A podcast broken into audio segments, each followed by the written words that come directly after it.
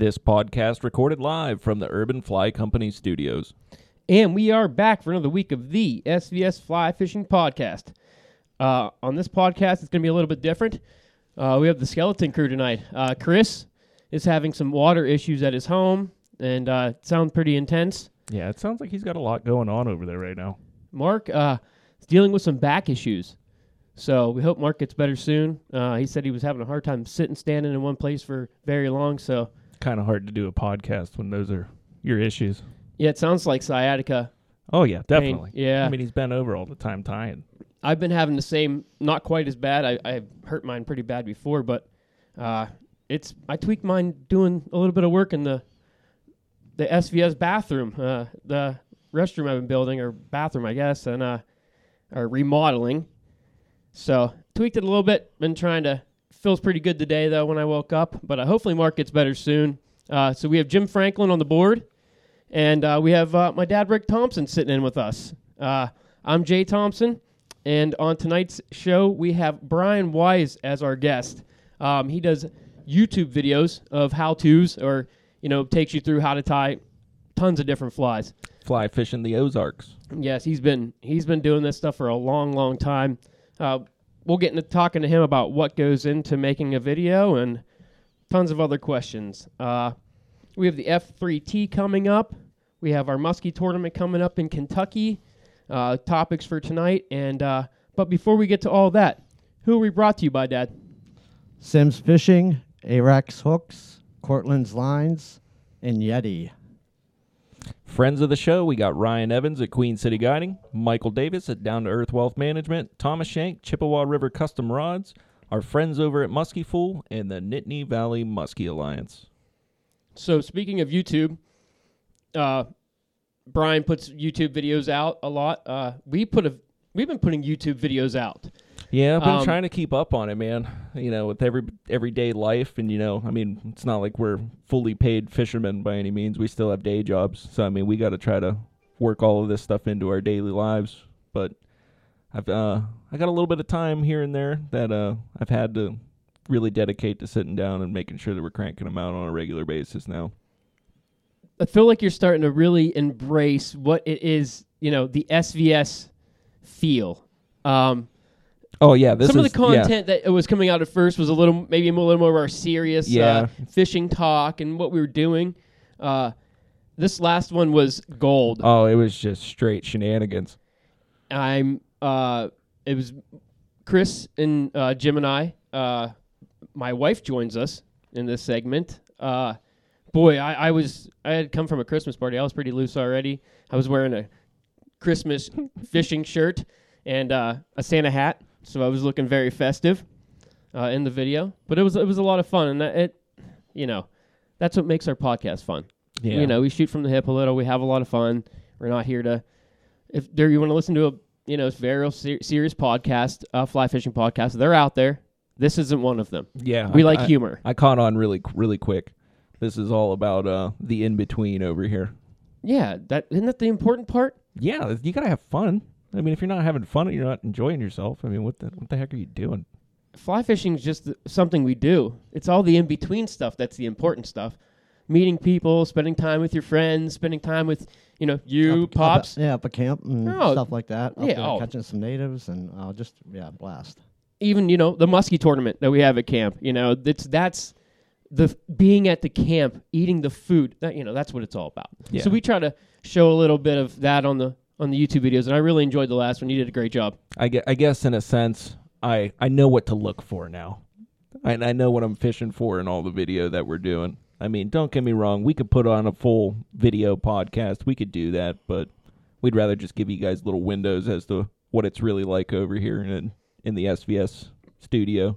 and you know if and people on youtube if you found us there or whatever it be you know it's nice they can okay well if i, I like that i can listen to those guys for a couple hours We did have a guy comment on one of our previous videos that said our bourbon shelf's looking pretty sad. well it doesn't that stuff doesn't last long when you put it around guys like us Yeah, it's fair. I've been uh trying to. Well, my boss boss bought me the last bottle, so that was nice. And the other guy who works with me bought me the bottle before that. So coworkers are making me an alcoholic. Yeah, I'm sure it's the coworkers. Yeah. Hey, hey. I got to blame it on somebody else other than myself, right? Mm. So, for you, like, how much time are you putting into the YouTube thing? Are you like, how much time does it take you to get a, our 10 minute clip out? Well, I mean, uh, whenever I just started doing the YouTube stuff for us, whenever I took over, um, it was it was kind of difficult at first because I mean I had to learn how to do all this stuff myself. You know, I mean it's not like I I mean I took video editing in high school for you know two years, but it's nothing like we have now. Back then, you know, the video cameras that we were using, you had to put a videotape in them. So I mean, a lot has changed, and uh, a lot's you know a little simpler. So I mean, a lot of what has changed is better. But I mean, take it for an example. Whenever I do our intro, okay, so you know how we got our our logo, and we got Sims. That took Sims sending me recordings, me downloading them onto my Mac, and then turning that into its own little clip. So I have those saved now. So whenever I first made those, a couple minutes a piece for the intro, for the outro, but now they're saved. So it's just kind of cut and paste. But everything that we videotape, I'd say the biggest bulk of my time is watching through it all again, which I enjoy it because I mean I pick I remember stuff that like oh yeah that was hilarious, and then you know I write it down on my notepad and make a little time time clock of it. But I would say total to get a ten minute episode out. I mean I'm into it for probably anywhere from 30 to 45 minutes. Whenever I first started it, I mean, it was a little over an hour, but I mean, it's starting to get a little bit easier because, you know, you get repetitious with what you're doing. Going into the future, I would like, then I have, we all have uh, GoPros, so we can all catch some footage. I, I would like to do a little more on the water footage and mixed in with, you know, I agree. clips of the podcast, um, just so people can, you know, we're out there, we're doing it. We really, we are, we're in, we're in the outdoors very consistently. This past week, uh, a little less, and in the future, coming up here, probably even uh, a little less, unless you're going to be ice fishing, which I don't know if it's going to last long enough to get ice or not. We'll have to see about it's that. Gonna, it's going to be cold this week. Bad. Very cold. It was. I wish I would have got the chance to fish Friday. I feel like Friday would have been a good day to maybe for the Erie tribs, or uh, even trout fishing or that anything really. If because you had temperatures that were up and we had got water. You know, we got a lot of rain that one day. It rained forever. What was it, Wednesday? Um, so it felt like you know if you could have got out Friday, that would have been a good day to fish because Saturday came a lot way too cold to fish, and uh, now we're sitting here at Sunday and it's freezing. What we're at eleven right now yeah, it was outside, 11 and it's like whenever I uh, pulled in. yeah, and like negative. It feels like negative four. Mm-hmm. So It's good for the deer, though, man. I'm pumped. yeah, I- we're gonna get we're gonna get into that. Even Yeah. I was just gonna say that's uh, I was gonna segue into uh, they changed the football game. You know, did you hear about this? I know you're not a big football guy, Jim. I mean, yeah, I heard about it, bits and pieces, Yeah. but so we're from Yinzer country. Uh, I, we've talked about this. I'm not a Steelers fan. I'm having a heart attack right now because Dallas is getting just the shit kicked out of them. So it's it's hurting. Um, but they changed the Steeler Buffalo Bills game.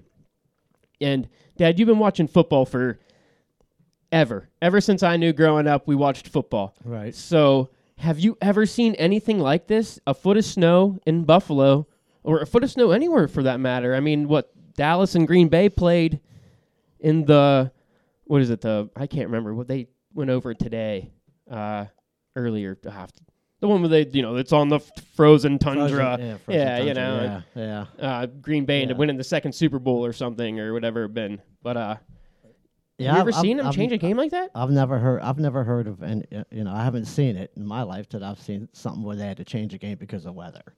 You know, a thunderstorm, something like that. You know what I mean? They may, you know hold the, hold it for a while. You know, hold the game up, whatever, but never just cancel a game before it even uh, begin to start. Yeah, I'm And- pretty, and I'm pretty sure that's what day- Vagisil is for. That's what I said. I said this is football. Yeah, I mean, It come isn't on, it's a it's a fall to winter sport. isn't the point of playing in Buffalo the chance that you might get to go up there, have to go up there in a foot of snow Mhm. in the freezing cold? They if they and they're building a new stadium without a dome, which they could have put a dome over it if they wanted to, but they think- said no, that's Buffalo weather. You have to come play in Buffalo weather. Do you think the reason that they don't put a dome in Buffalo is because of the weight of the snow that they get up there? that did happen to the Minnesota. I think it was this, was that the Superdome that they had in Minnesota. I think they built a new one since, but or put a new roof over whatever it was since. But the Superdome collapsed because of the weight of the snow in Minnesota. I don't know. There's got to be enough. You know, I mean, Jesus, the architecture. They're making these things. Make it heated. it's a billion dollars. I mean, b- b- more probably more than billion dollars stadium. You know, I don't know. Anyway, I, I've never seen anything like it. I thought it was kind of crappy that it was a governor of all people. It wasn't like Roger Goodell came out and said, "We're going to cancel this game." Right. Look at the Kansas City game. I mean, it was zero to minus 40 degrees there. And, uh, you know, and they still played, you know. Everybody seemed fine. I don't know. I, and uh, I, I immediately when I heard the news, I'm I'm texting, you know, our buddies from Buffalo. You know, I'm texting Evans, Ryan Evans. I'm texting Torgy. Uh, what do you guys think of this? You know, what do you think about you know just them postponing the game? That you know them taking that you're. I mean, it's still going to be freezing cold, but Sure. it, there's not going to be a foot and a half of snow to have to deal with, which I think is a cool thing. I don't know. Either way, hey, at least they're still playing the game. I mean, they have to, right? At some point. Yep. There's no, Yep. even if you put it somewhere else, which would really be stupid. I mean, we're they're what? It's a four-hour drive. From, yeah. From yeah. Probably Pittsburgh four to hours, Buffalo. Yeah. Yeah, think we can make it work. Uh moving on. Jim, you haven't hunted the last two days, have you? In this freezing I uh, haven't. 45 mile an hour wind? I haven't hunted for since gun season, and my reason is I'm after one specific animal, and I haven't seen him, so there's no reason for me to go. like you uh, an animal being you're after one specific deer that you know is has giant horns on it I'll- and I have two that I'll that I'll take, but there's one that I really want. He's probably about 150 inch eight point, but he's super super wide. He's not real tall tined, but the mass that he carries on his main beams is just ridiculous. And I have a little bit of history with that deer. I I seen him last year. I didn't get a chance to really hunt him last year because he kind of moved off. But I think now that he's getting to be an older deer, he he spent the whole bigger this year than last Oh yeah, yeah. This is his biggest rack he's had. So that's what really makes me think he's he's at least six years old. But um, he summered with me. He spent all of early season with me, and typically, at least in my experience, whenever you have a large deer like that that summers with you and spends the early season with you, he usually using that for bedding and because of the food sources that are there. So in these late weather, he's going to come back. So even if he travels and I have pictures of him on a completely different parcel that's like a mile and a half down the road. He I mean he's a roamer, sure but well especially times of year but it's historically every every year if I have a big one that's summering with me over on this one particular spot, he's always back there in the wintertime. I don't know what it is or why they go back, but it's just how they pattern out. so um you know the last two days would be pretty crappy in a cradle uh swinging around in that tree you'd have been you'd have been you'd have looked like a kite Oh yeah, yeah, it'd have been tree stand rodeo for sure. Yeah, so uh, in that situation, will you take like your normal climber out to stay a little more attached, or will you just still stick with the? I'll stick with the saddle. Do you? I mean, don't get me wrong. I mean, it, you feel every bit of wind when you're up there in a saddle because you're fixed directly to the tree. You don't. You're not. It's not like you're sitting on a frame or anything like that. You have a sling underneath you. But I mean, look at it this way: if the tree falls over because of the wind, I mean, you're just gonna swing around like a ball eh, on a chain, and you're gonna smack the ground, and your problems are over anyway. So Oh, either way, it would be terrible. yeah. But Yeah. uh, I'm hugging really close to this bedding area right now. I haven't hunted. I haven't gone in there. I only to change batteries in the camera and, and just to make sure that you know everything's operable. But I'm waiting. I took a couple days off work. We got this really really big cold front. Fortunately, in Ohio, we're allowed to bow hunt until February. So, hunt on Sundays and bow hunt till February, which is great. And Yeah, we're all just in Pennsylvania. It's just small game right now. I think just small game till turkey. Archery. Archery, know there was- archery went out already. I'm not sure. I should look, but I, I'm not sure. I'm not sure if it was one week or two. because it was weeks. muzzleloader. And we have a late archery muzzleloader season as well, but I'm not sure if it's went out or not. I would imagine it did because if not, Ar- Adam would have probably been out, Yeah. and he's been duck hunting. So But uh, yeah, I got the we got this cold front coming in. We got the snow last night. It's going to be cold for you know the next week. We're, I mean, whatever snow's out there, it's going to stay now. I mean, it's not going to be warm enough to melt it off at all throughout the week. So I'm going to really focus on watching the cameras tonight. I'm hoping that he comes in tonight. I know he's in the area because I have another eight point that's like a two year old that showed up and he was on the camera every night. And then out of nowhere, he's got a side broke off and it's broke off right above his brow tine. So he's getting into a scrap with something. I got a lot of young does in there, so I'm hoping that the younger does, one of them's going to pop into estrus with this cold front that's coming in, and that's all it takes. We'll have, have him slip up once. We can mess up a thousand times. I only need him to mess up once. It's got to be the mentality. I, I think Tuesday is going to be probably my best chance because I mean, weather going into Wednesday. I mean, don't get me wrong, it's going to be cold, but the weather is it's kind of flip flopping. Tuesday, it's going to be warm throughout the morning, and then it's going to drop off going into the evening. And then Wednesday, it's going to be the opposite. It's going to be colder in the morning, and then as the evening and afternoon goes on, it's going to be warmer. So they're not going to be moving as much on Wednesday in the evening. I don't think that they will on Tuesday. So, um, speaking of archery, and we'll go. You can go more into that, but uh, you know you have to. You're not using your broadheads, right? Yeah. I'm just Yeah. I'm just messing with you. Um, that and uh, you know Take the usually lighted knocks off. usually the uh, the arrows that I use for archery uh, shooting, like target shooting. You shooting fatties. Oh yeah, yeah, because that's could be the difference between a ten and an eight. What are yours? Uh, like 12 millimeter or something? Oh, they're huge, big aluminum things. Yeah. It's awesome. Just shooting a Greyhound bus through the air, huh? Oh yeah, it's only twenty yards, so it only has to go fast for so long. Yeah. I'm shooting those, uh, the FMJs. I have The the the feather knocks or the feather uh, fletchings. Sorry. Oh, man. You're going. Wow. Oh yeah, You're in only for What'd they do to you over there last year? what archery league? Yeah. I, shit, shoot- I'm, I'm all about archery league, man. Shooting feathers and everything? Oh yeah, Oh, man. yeah. Not not out in the woods. Whenever I go in there, But- whenever I do go in there, though, and Dan is working, Dan's great. he is great. He's awesome. I love Dan. I've known him for quite quite some time. We shoot at uh we're shooting at Golden Grain. Yeah, Golden Grain Archery. yes. But uh, every time I walk in there and he's working, he's always like, "Oh, what are you buying?" So I mean, I go in there and I spend some money every now and again. So you know them already as Oh, well. yeah. That's good. At least Yeah. yeah, yeah they're awesome. I, I, uh, love Deanne. We we've done so much work at their house as well because they use our construction company to do everything. So it's awesome. They're really nice people. I uh I met Dan on the car sales front. Oh, there you go. Yeah, he uh he came and shopped with me looking at a Silverado, and then Mark sold him a Tundra. so What a douche. hey, I would have did it if I was him. I mean, look at what I drive. I work at a Ford dealership. We celebrate Toyotathon in my house. I'm a big Toyota fan. I yeah. love the Toyotas. Yeah, me too. So your buddy, um, he killed a giant, giant deer, like a like uh, one that would be like about the same as Dave's, very close, similar size Yeah. deer to Dave's deer. And, and you know what? It's so funny because they're all and Jace killed a monster as well in that same area. Like, I mean, we're talking. It's a that's pretty far from each other, but I mean that's all just it's still Trumbull County. I mean, yeah, just Trumbull exactly. County. Period. Yeah, we'll just say Trumbull County, Ohio, and it's it's you know all kind of ur- we're not going to call them urban deer, but they're not. they're more acclimated to people than they're not. Yeah, they're living in places where you know I'm hunting. they see cars and people. I'm hunting based off of the fact that the deer above me on the ridge, that's all that's up there is houses. That's safety for them. They know the people that live in those houses aren't going to bother them. They could smell everything that's coming up the hill to them, so that's where they bed.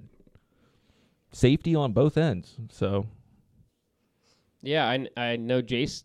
Last two years has gotten nice bucks in places where Oh, dude. you just wouldn't think they would be there, and they just they hang out in these areas where nobody really goes. yeah, my buddy Jesse, he's a, he's got a horseshoe shoved so far up his ass. It's ridiculous. He shoots a giant every year. I mean, that's the perks of having your own property, though. How how much property does he have? Uh, I don't know exactly, but if I was to have to take a guess, I bet you it's at least 50, 60 acres. oh, okay. Wow, that's I mean, it's a healthy chunk. I mean, it's not like he's just got a strip behind his house.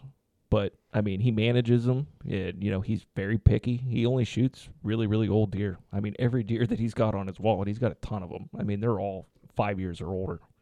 That deer that he just shot, he told me he showed me pictures of that deer whenever he came to turn his lease in, like back in October. He's like, "This is the only deer I want. I'm not going hunting again until I get a chance at him." He had a video of him making a scrape in the middle of the day, and he was there with me.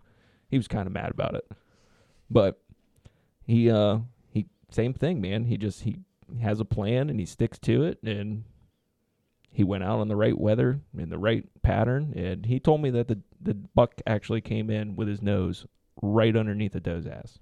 Like there's still rutting out there. I think our weather being so screwy, I think that second rut's pushing later. So y- and you know what I was asking you, and uh, I was kind of wondering about was, you know, I would figure that deer would start dropping their horns.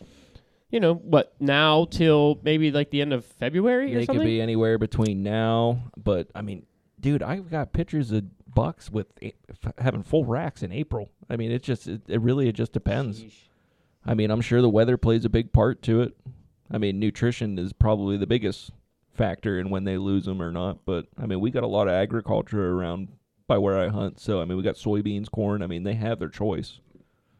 So, I think that might be why we held them a little bit longer. But again, I've also had years where it's January 5th, and I got a giant that's missing a complete side right at the pedicle. Hmm.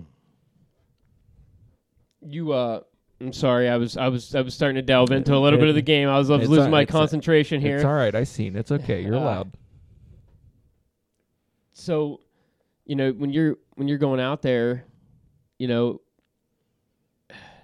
how much time do you actually think you'll be able to spend in the tree in this weather and what are you wearing I mean, honestly to be in this weather for you know if you're going to sit in a tree stand you're probably going to sit there for five six hours right yeah. i mean I mean, say if I'm, 'cause I won't hunt in the mornings, because I mean, right now, I mean, I'm mainly focusing on a food source. So I mean, if you go to try to hunt a food source in the morning, your likelihood of bumping a deer out of there walking to the stand is ten times more than it is going in in the evening because they're already bedded. So I don't hunt the mornings in the late season just because I mean, again, we got technology now. We're not cavemen.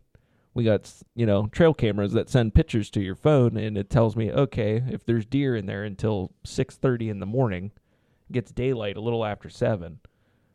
I mean, what really? Where'd the deer go whenever he walked off the camera? Did he go over by your stand set up? Did he go back in the thicket? You don't know after that camera's done taking pictures. You got to kind of use your imagination. So I don't like hunting in the morning just because I I know that if you have a big deer, like a big mature deer, if you bump them, it's over.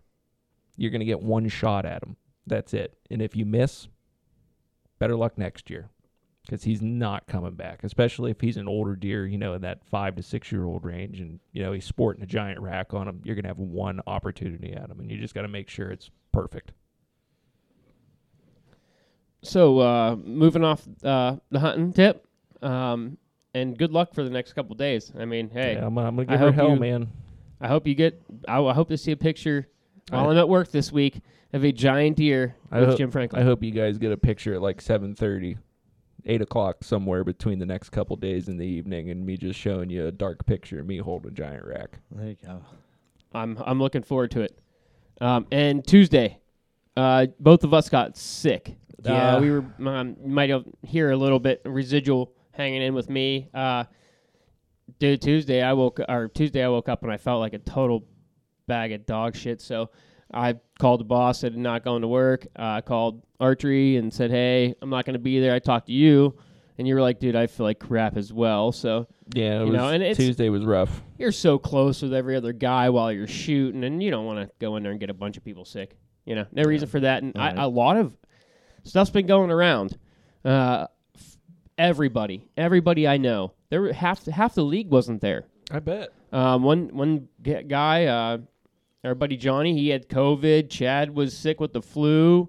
Uh, he wasn't there. Bruce wasn't there. Uh, I mean, there was a lot of guys out. So stuff going around. Hey, missed this week, but uh, It's all right. first two weeks are just uh, Get, know, getting the rhythm. yeah, it's uh, they're um, you got to get your sheesh uh, like bowling. Average, Your get your average. average, Yeah, yeah. thanks, Dad. Yeah, you it's average week for the first two weeks. I missed the first week last week year, and we got second place just because my average was just the one week, and then you start to your average changes. So as your average kind of follows you throughout the year. So if you keep shooting better, your average changes to be higher. You know what I mean? Throughout the year. So like by the end of the year last year, I was shooting into the 400s or so, and now my average is way higher. I shot like crap the last week and shot lower than I should have, like 25 lower than I should have, and Have you shot your bow yet? I haven't shot my bow since I shot over the summer. Like th- I probably shot Dude. 15 shots one day over the summer, and I didn't, and I didn't shot again. I want to say the last time that I shot my bow was like the weekend after the beast. I think that was the last time that I shot my compound. Mine was this summer sometime. But That's all right. It's riding a you'll- bike, dude. you'll stop doing that. You'll you'll get a uh, sorry, I'm yelling at Dak Prescott. Um, you'll you'll get lots of lots of shots at, at, at archery league. Yeah, you know, you're shooting 50 times probably a night. Yeah, this is all new to me, so like I'm I'm looking forward to it. This is the first time I'm gonna step into the, I the know. actual uh, archery league. I know. Last year, I uh the first week, boy, I was like I was shooting and uh the my bow was turned up a little bit, you know, and I was like, uh, and it was already turned low. And I'm like, uh, What are you shooting at right now? Oh, I have no idea. I'm really low. I think I'm like, I mean, don't get me wrong. For my limbs, I'm maxed out, but I've gone from shooting 70 pound limbs to I went back to 60s. So I think I'm pulling like 62, 63. Yeah, I mean, it's nothing crazy. I the 70 pound limbs, I just I I got away from them, man. I think the bottom end of mine is somewhere in that area, probably 50 something, 57, 60 something. I don't know. I'm in like the 280s with a 60 pound bow. I don't need to do much else. I mean, 280 with a hunting arrow, that's pretty quick. yeah, I again, I'm shooting uh, the Hoyt, the Carbon G13, I think it is right, or Mm. Yeah. G3. G- You got the Element yeah, Element 3G. yeah, yeah. Element, yeah, that's what it is. I got the nice bow. I got the Carbon Spider. Okay. I know my buddy. He's uh he was bugging me for a hat. What's the newest one they have? I was telling. I had the hat. It's upstairs. Oh, Oh, the new the newest Hoyt. I- He's I- bugging me for that. I might just give it to him because I really don't like the way it fits. what is it? The uh, RX3. Yeah, yeah. RX seven. Is it? I- It's a I- seven. I think it's a seven. I, I try to avoid looking at the new bows that are out there right now because it's just going to be something else I buy. I had a hot streak there for like probably four or five years. I had a new bow like every six, seven months because I was just so into it. And I mean, I'm like, oh, I want to go shoot this one. And then I'd go to an archery shop and I'd shoot this one. And then I'd be like, oh, I don't want to really buy that.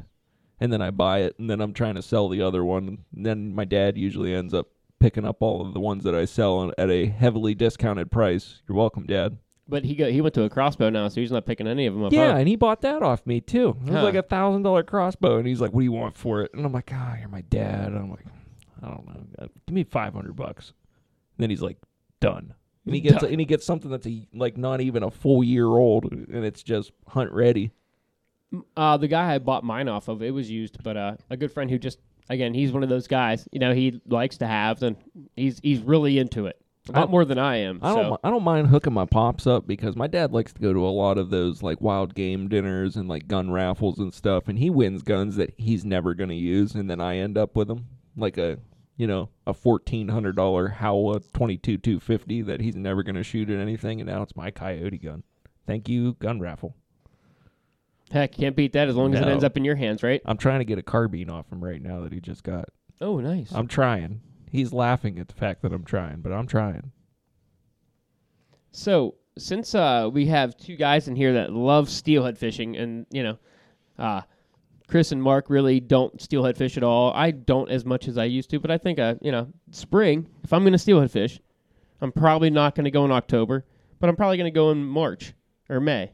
You know, April. That time of year, probably not May. May's a little far off, but April, March. March is a great time.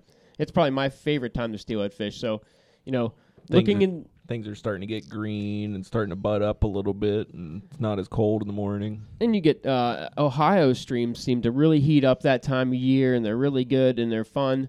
Uh, big fish in the in the streams. So you know, going into the spring season, like what are things that you guys are looking forward to uh, as far as the steelhead game goes? Uh, I mean, don't get me wrong. I mean, I, I love steelhead fishing, but it's just it's one of those things. Like again, like I talked about earlier with like even editing. Like we work full time jobs. It's finding the time to be able to go do it. But whenever I do, I got a a handful of rivers that I could go to, a lot of creeks, and I really like to fish those. You know, shallow gravel beds in the spring. I right drops off into like a little pool in a pocket. I don't need to fish a deep pool like you're winter fishing because they tend to hold a little bit deeper whenever it's super cold out. But you catch them right whenever they're getting ready to spawn, man, and it's just it's game on. You get a lot of that. There's a the manistee run as well that comes through, and big, big fish. Uh, you know, you get a little bit of high water, especially that time of year is very uh, common. So um, I, I like it. Uh, we I like to go up to. There's a few trips in the Cleveland area that are really awesome. Uh, used last few years, a few years ago, we went at least once a year, twice a season, maybe.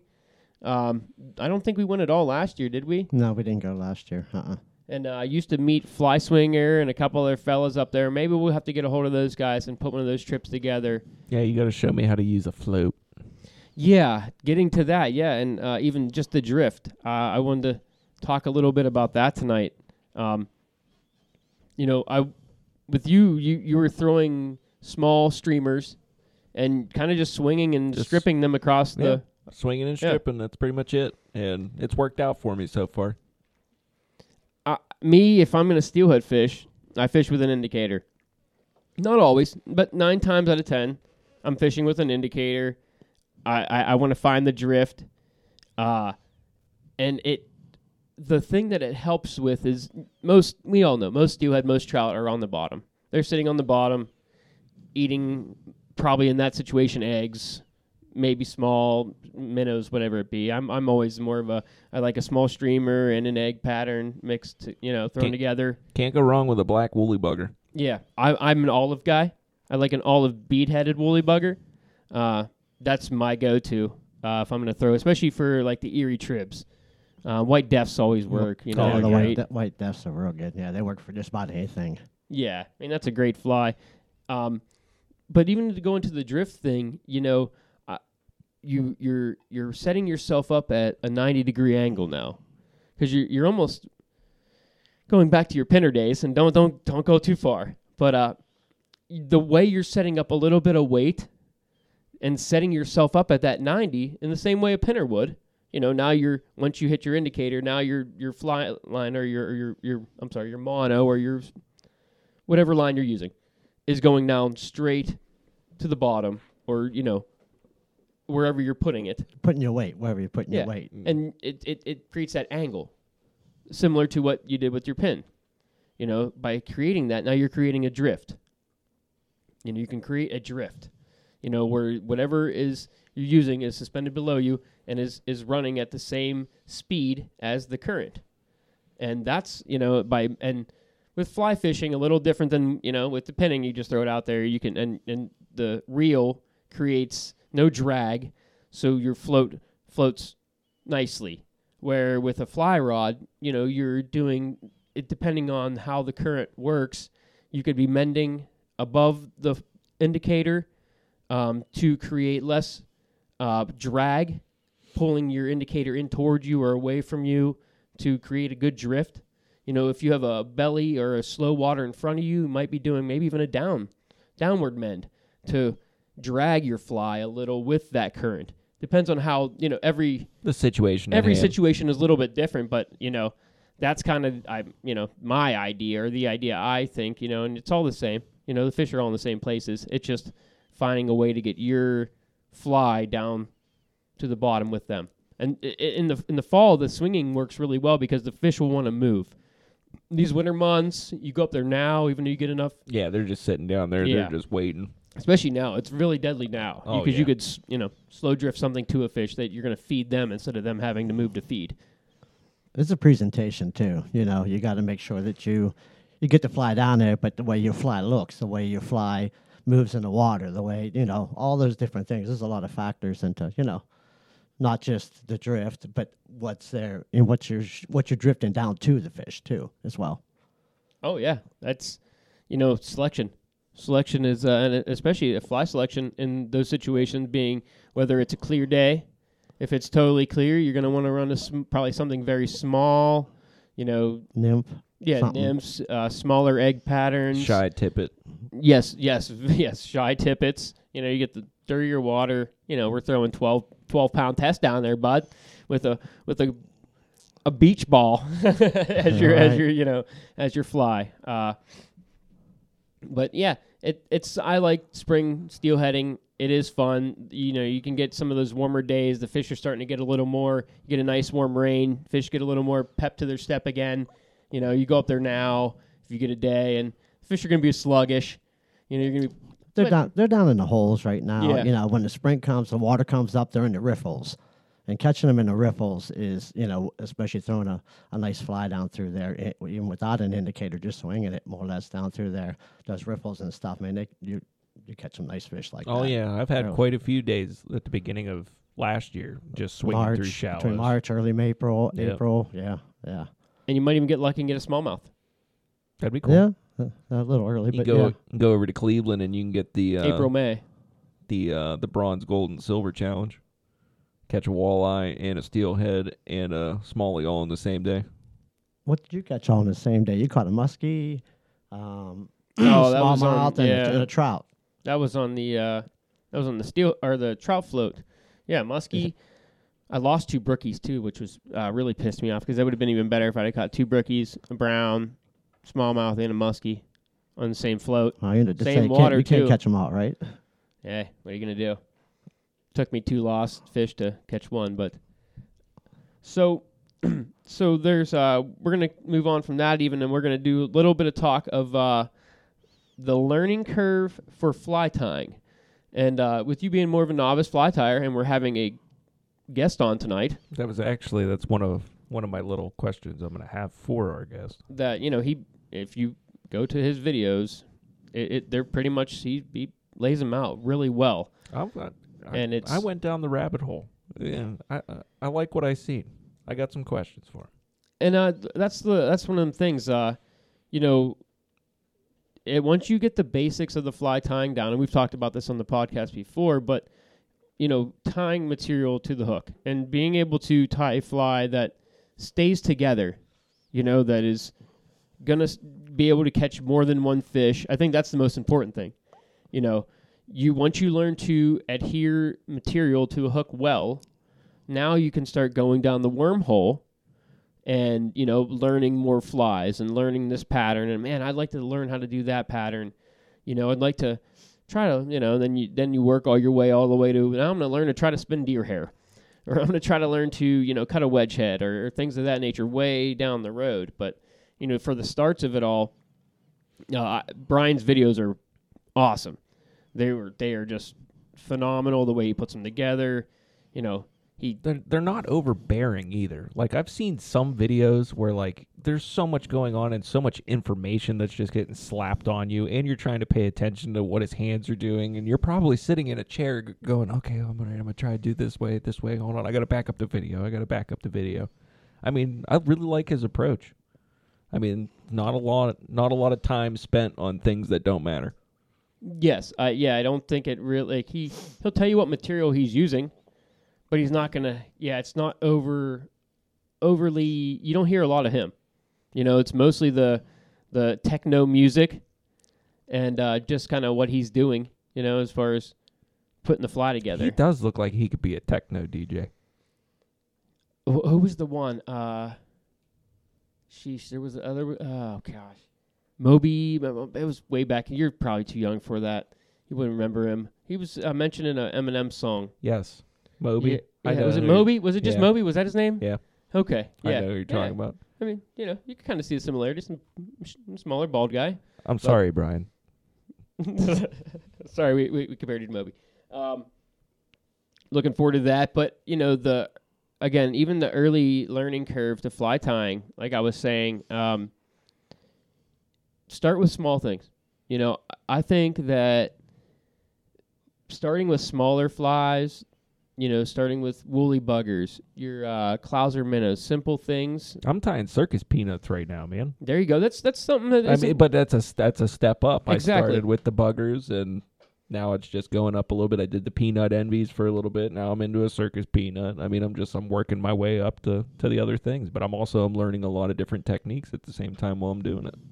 Those are all great steps to take too, because you know your circus peanut or your peanut envy's almost like a double woolly bugger. Mm-hmm. But now you're learning your articulation, and what's going to hold, what's not going to hold. You know, and you probably hear what Mark and I like or how we like to do it. And usually it's I I prefer steel steel wire or, or coated steel wire. Um, where some people like mono, I I've only had trouble with it breaking. You know, over periods of time. I was using uh, the just you know spare section. I was using the Cortland, the thirty pound, and it, it that worked perfect. Oh yeah, and it's it's nice and um I could just foresee if you're using mono, and if you don't, if you have that one fish on any given day, I feel like you could lose your whole back half of your fly to a pike easy if you use mono.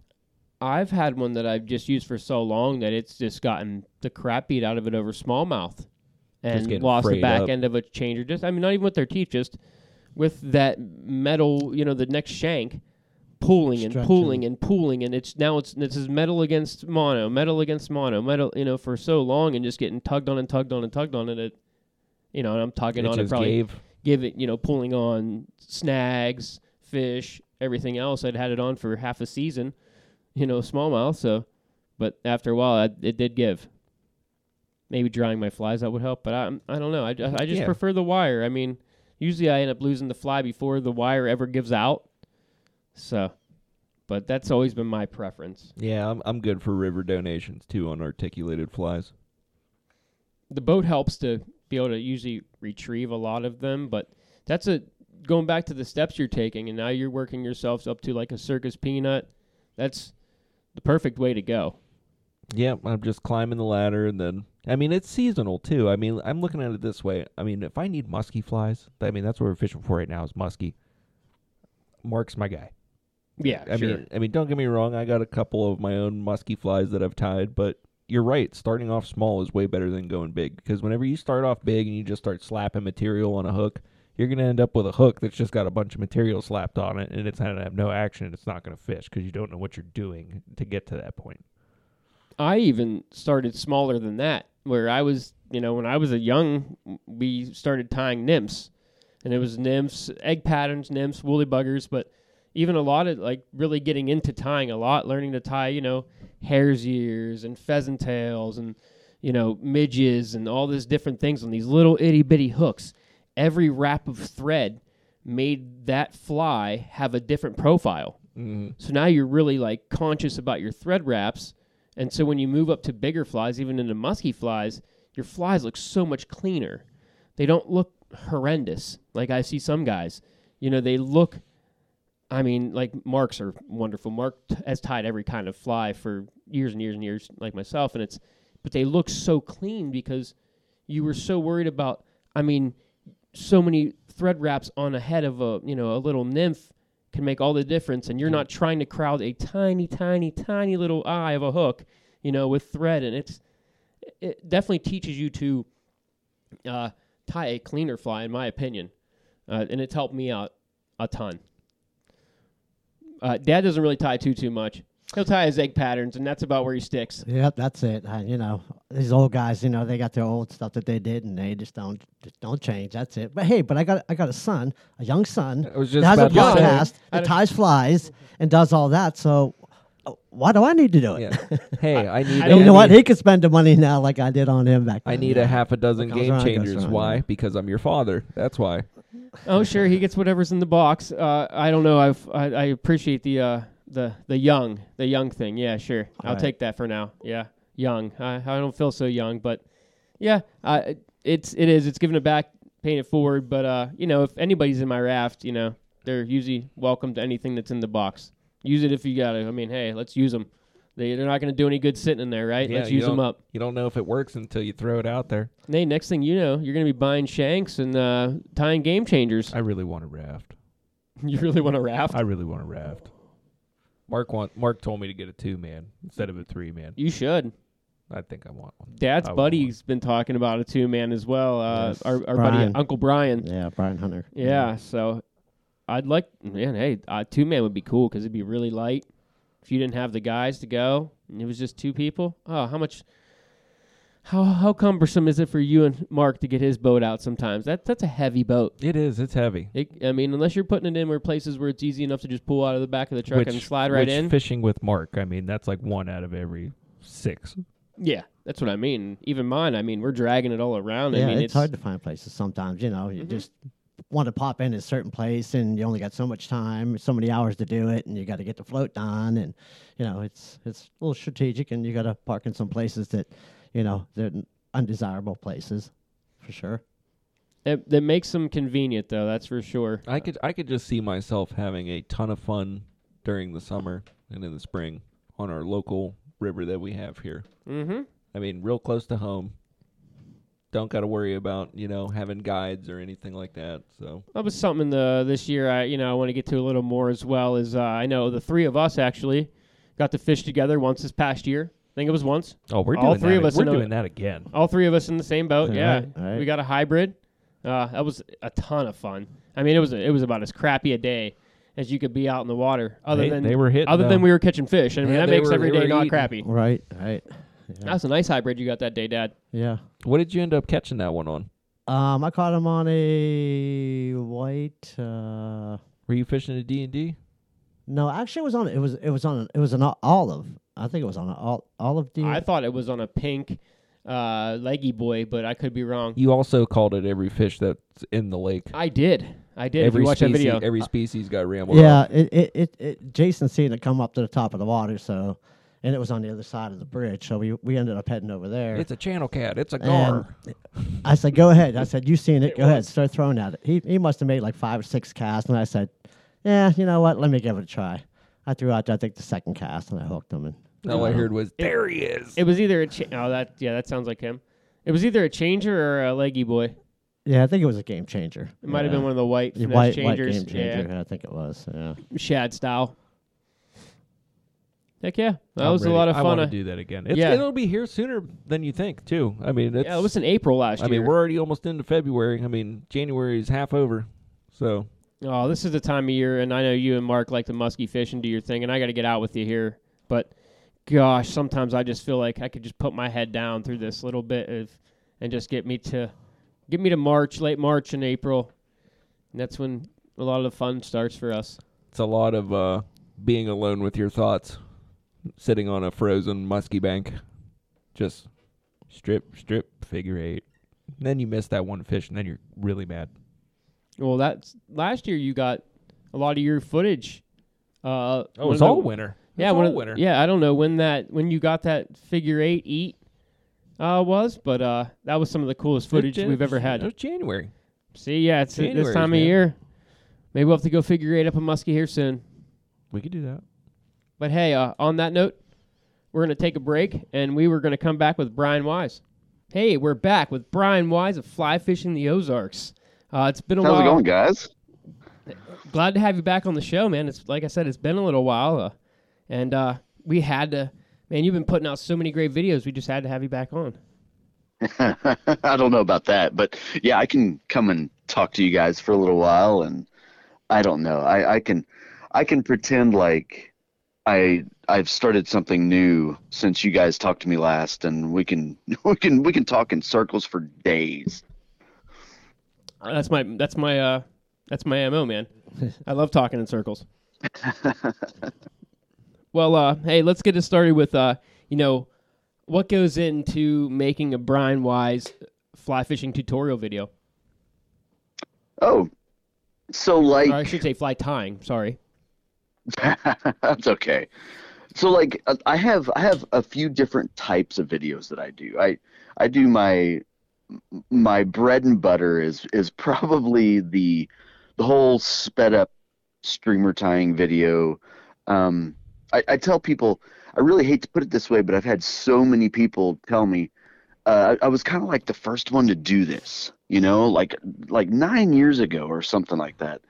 I did. I took a, a really long fly that took like 30 minutes to tie, and I sped it up and added stupid music to it, and and you know that's that's where I that's where I started, and and I still do that. Like, um, I'll I'll sit down and I'll find a fly that I'm gonna sh- that I know I'm gonna film, and I'll sit down and tie a bunch of them and get a good feel for that fly and um you know, I'll, I'll be dead honest. I may or may not have ever fished the fly, but when you've when you've done this stuff for as long as I have, you kind of get a feel for what flies will swim and what flies are just kind of eh, maybe or maybe not, if if you know what I mean. A show fly. So right, right, right. Some of those some of those that grab the fisherman rather than the fish, and I am I am I am just like all the way through fisherman first. That's just kind of that's just kind of my thing. I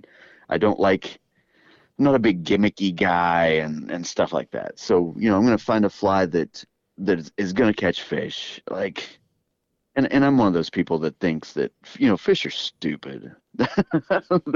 if you throw like the biggest or the tiniest or the most stupid looking fly in the water, especially rainbow trout, will uh, they're gonna eat it. So yeah, there's very little that a fish is not gonna eat. But Ugly I try fish. to find oh, I was going to say ugly fish catch flies every day, right? ugly fish Or- or absolutely ugly- catch flies. or- sorry, ugly flies catch fish every day. I'm, I'm tongue tied. Sheesh. Uh, you need that tattooed on your on your like uh, on your back, you know. I have some other bad tattoos. So uh, a couple good ones, a couple bad ones. I can definitely get another one on my back. A tramp stamp of that, right? Ooh, That'd be the way to go, right? that would be. I ugly, mean- ugly That would catch, be good. ca- That would ugly look catch, good on yeah, you. ugly fish catch flies every day. There you go. Yeah, yeah. Every- I, I'll see it whenever you're rowing. That's fantastic. but yeah, like like uh, it's I I I I find all these flies. I've got a list. I still have a, a pretty big list. It's actually starting to dwindle down now. I'm, I need to I need to sit down and find a whole bunch more. But um, so I find these flies. I I tie a bunch of them. I film it. Uh, I go through the whole editing process, and then obviously I throw it on YouTube, and and you know it does what it does there. Um, one of the one of the cooler things that I've been doing recently are my product spotlight videos, and that's why, like for your listeners, I totally ignored the first like two phone calls from you guys because I was editing, and actually I didn't edit. I didn't I didn't ignore you. I promise. I my phone was the ringer was off, and I was just like, oh okay, whatever's going on. Then I looked, I was like, oh crap. So, but no, I um the the product spotlight videos are are actually really cool and may ha- are quickly turning into my most popular videos like pretty easily over the last six or eight months um like view wise and how long people watch these videos is way longer than any of the other videos I've ever done so it's it's really cool it's it's a lot more of me talking because in my like the tying videos when I'm just tying and it's all sped up and stuff and it's set to music. I don't do that much talking, but like in my product spotlight video, it's like a talking head video. Like you have to see me, and I'm I apologize for that so much, but um yeah. So I mean, it kind of depends on which which videos and and uh, which ones I'm sitting down to do at that at that second actually. So So since you spend as much time as you do editing, I mean, I, I I'm dabble in the video myself. What kind of editor are you running? I mean, what what's your setup? It's, so I so I started with all of the the um I I need actually actually need to take like a step back because I I started off kind of editing video with like Windows Movie Maker like in 1933 it seems like um and uh and I, I moved on into like some other stuff because I did a little bit of like TV work and and stuff like that with some fishing shows. So I went. I, I've gone like the full circle. I've I've been through um, all the like high end editing software and and stuff like that. And I'll just be dead honest with you. I despise all the really expensive high end editing software. Uh, like like I I just I hate it. I it, they crash all the time, and I, so I use a a really really cheap software. It's called PowerDirector. Um, it's a CyberLink product. Um, it is it is no frills, but you can do cool stuff with it. Um, and it's it's great. It is really really good, and it's like I don't know, sixty bucks a year or something like that.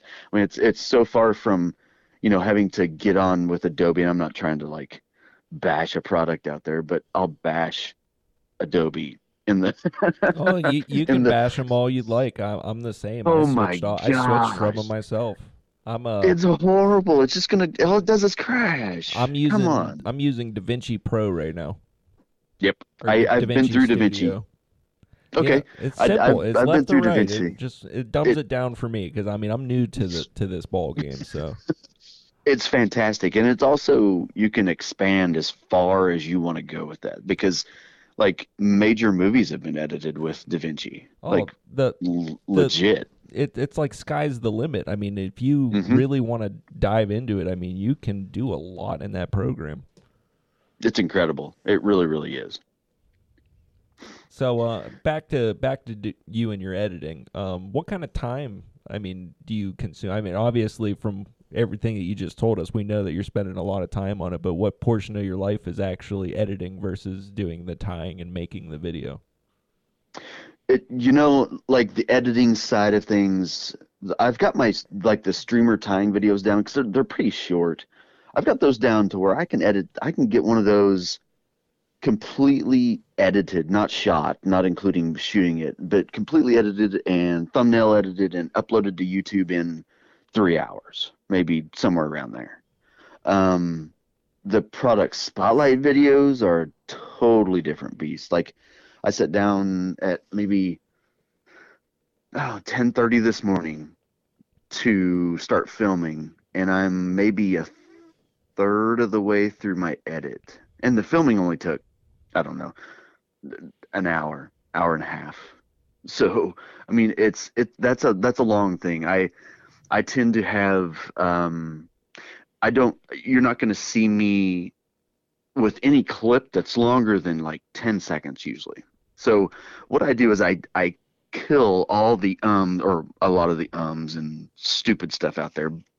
Um and and so I, I have these edits that are I, I say a 10 minute video may have 220 250 jump cuts.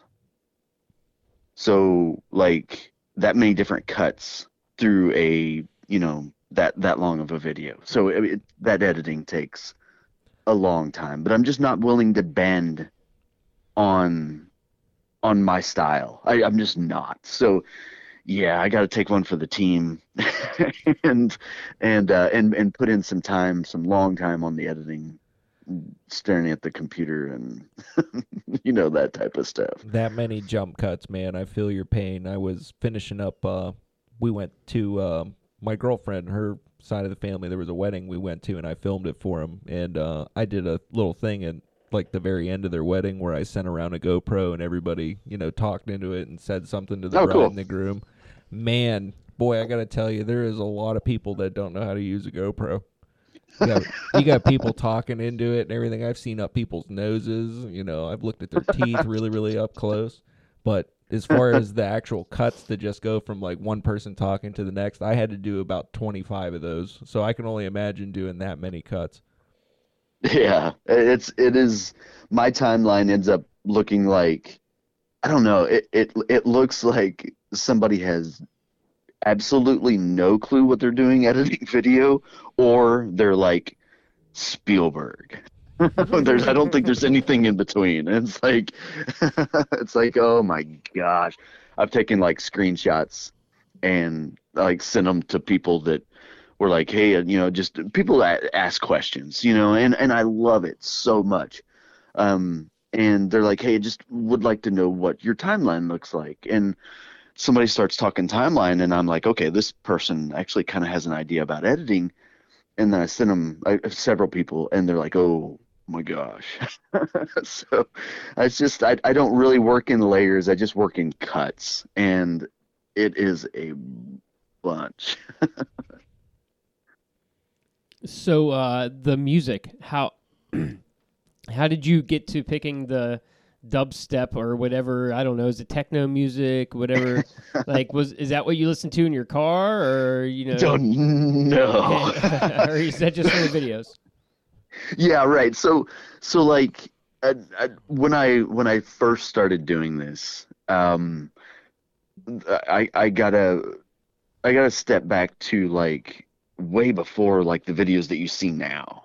I I I first started doing these videos and and I thought, you know, this is ridiculous and like n- nobody everybody does these these boring videos is this old guy sitting there telling you how to wrap thread around a hook and it just drove me absolutely crazy. You know this monotone voice of just the same thing it's like there's zero entertainment value in this. I don't i'm going to learn i might learn something but i'm not going to crack a smile one time and and it, being me, I despise that. I just can't do that. So the, one of the, the first several videos I did, I actually set them to like songs from Weird Al. If you're too young, you don't know who Weird Al is, but he's like a he's like a parody guy. He takes songs and and does parodies of them and makes them funny. And so I would set like one of my tying videos to a Weird Al song or something like that and uh, and then it got to where it was like, oh, well, yeah, copyrights mm-hmm. tend to get involved there, and then um, after a while, whenever you get to a certain point, uh, you become like a quote unquote YouTube partner, and they can they can take stuff away from you if you do this too much. So I really had to start watching, you know, the copyrights and, and everything like that. So I went to I knew I I knew I couldn't set it to like the music I listen to. Like I'm a give me some like like some Turnpike Troubadours or oh, some yeah. Tyler Childers or you, you, know that you know that that type of stuff. That is me to a T. I will never ever listen to like dubstep or anything like that in my car. Now, are you? Uh, I you will, you have to be in like the what mid 40s then range? Yeah, I'm right at that. Yeah, I'm I'm 43. Okay. Yep. Yeah, I'm 40. Yeah, I'm no Weird Al Yankovic is right in the wheelhouse there. You know, Amish Paradise. You know, it's living in the fridge. Exactly. You know, yep. oh, that was, that was awesome. I, I, I keep telling my buddy, I'm like, dude, we need to come back. We need to start making some Weird Al music. Uh, there's nobody doing that stuff nowadays. We need that. We need it to come back. It, I totally, totally agree.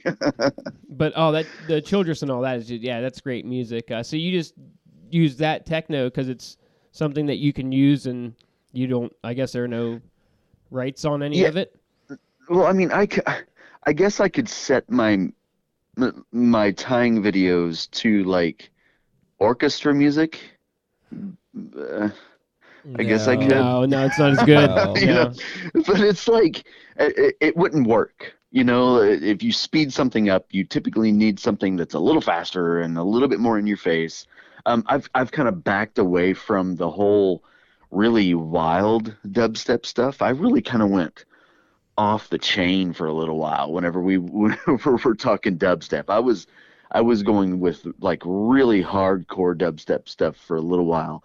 Uh, some of it was some of it was actually pretty cool, but um, I've kind of backed off that and and kind of come into more of a more of a just a a sound, something that's filling the space, and um, not something that's like too in your face, I guess.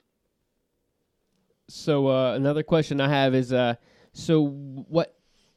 Why do you choose the flies you choose to, uh, you know, to make videos of?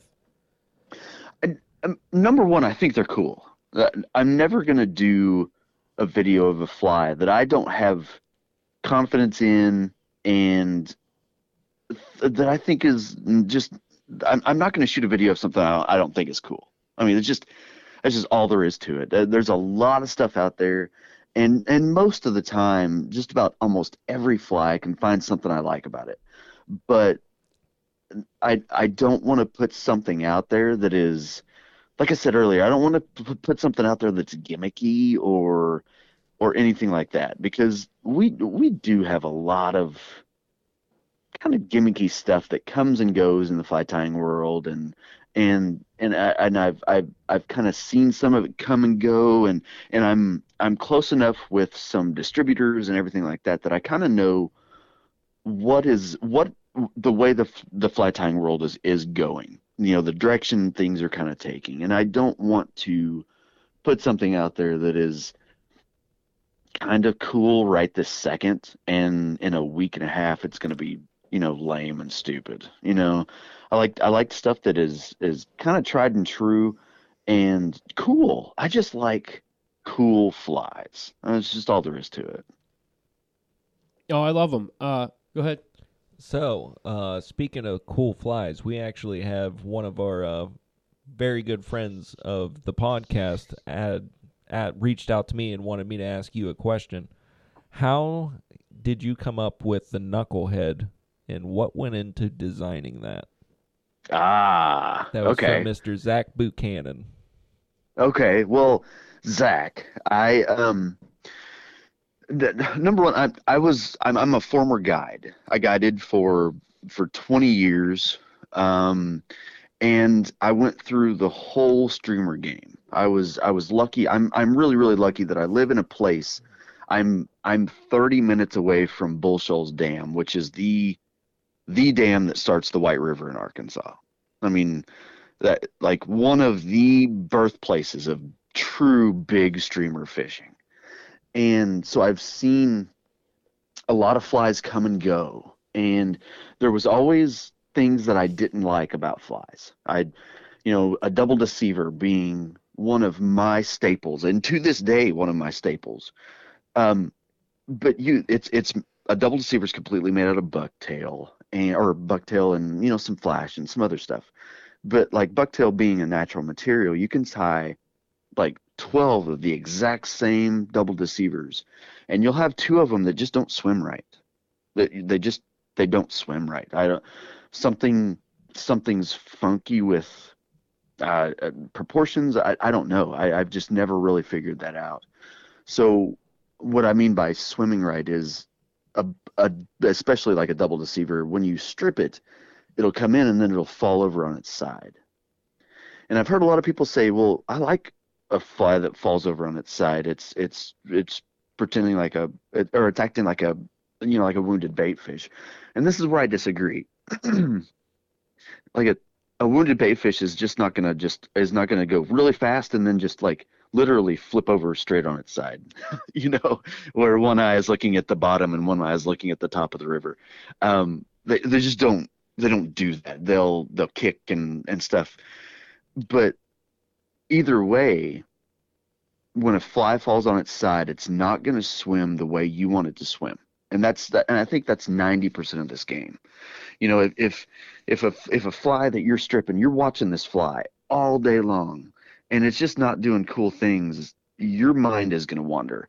And as soon as your mind wanders it, you're going to get an eat and you're not going to be ready for it. So i'm a guy that truly believes in if you see a fly that you think is cool and it swims the way you want it to swim in the water you'll fish it better you'll fish it longer and that all that does is if you get two more casts out of a fly that could be the cast that that is the fish of your life.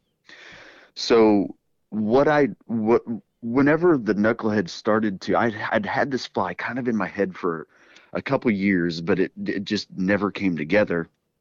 And then um, Drew Chicone uh, he's a phenomenal fly tire. I, just he's out of florida um, put a lot of stuff out there and he put out this stuff called fettuccine foam. And as soon as i saw fettuccine foam i knew what i was going to do with it. And i knew that i was going to have several flies lined up to to do this. Um, so what it does is i make a head out of it's almost like stacking deer hair but it's with foam with little foam strips literally ran through like a fettuccine machine. Like you take two millimeter craft foam and run it through a fettuccine fettuccine machine and and you start tying flies with it. So it flares and and it acts it almost acts like deer hair but it's way easier to use. Like way way easier. So um what that does is i tie it on top of the fly okay and if the top of the fly is pretty buoyant then your fly will always swim right does that make sense like the keel of a fly um, the keel being like how a boat sits in the water. Um, if a boat is not like if the if a boat doesn't float on top, it's going to fall over on its side. If it doesn't have enough weight underneath, it's going to fall over on its side, right? So that's the whole purpose behind the knucklehead. The whole the whole purpose behind the knucklehead is I know for a fact that every single one of these that I tie is going to swim the way I want it to swim because it's forced to. Like it's buoyant on top, but it has a, um, it has the hook weight underneath, so it's going to swim right. It it cannot swim wrong, and it that and that's just that's my whole point. Uh, but that and the the knuckle deep was one that um, I knew I wanted to go deeper, so I did a deeper fly. That's it's got it's got dumbbell eyes in it, and uh, it's it's tied with heavier material. So, uh, but the same concept still applies. I I know those flies are going to swim right. And Period. they're going to be uh, thrown on intermediate to sinking lines. Uh, that's still Oh, meant yeah. to go underneath and just be a uh, the the foam is to be buoyancy.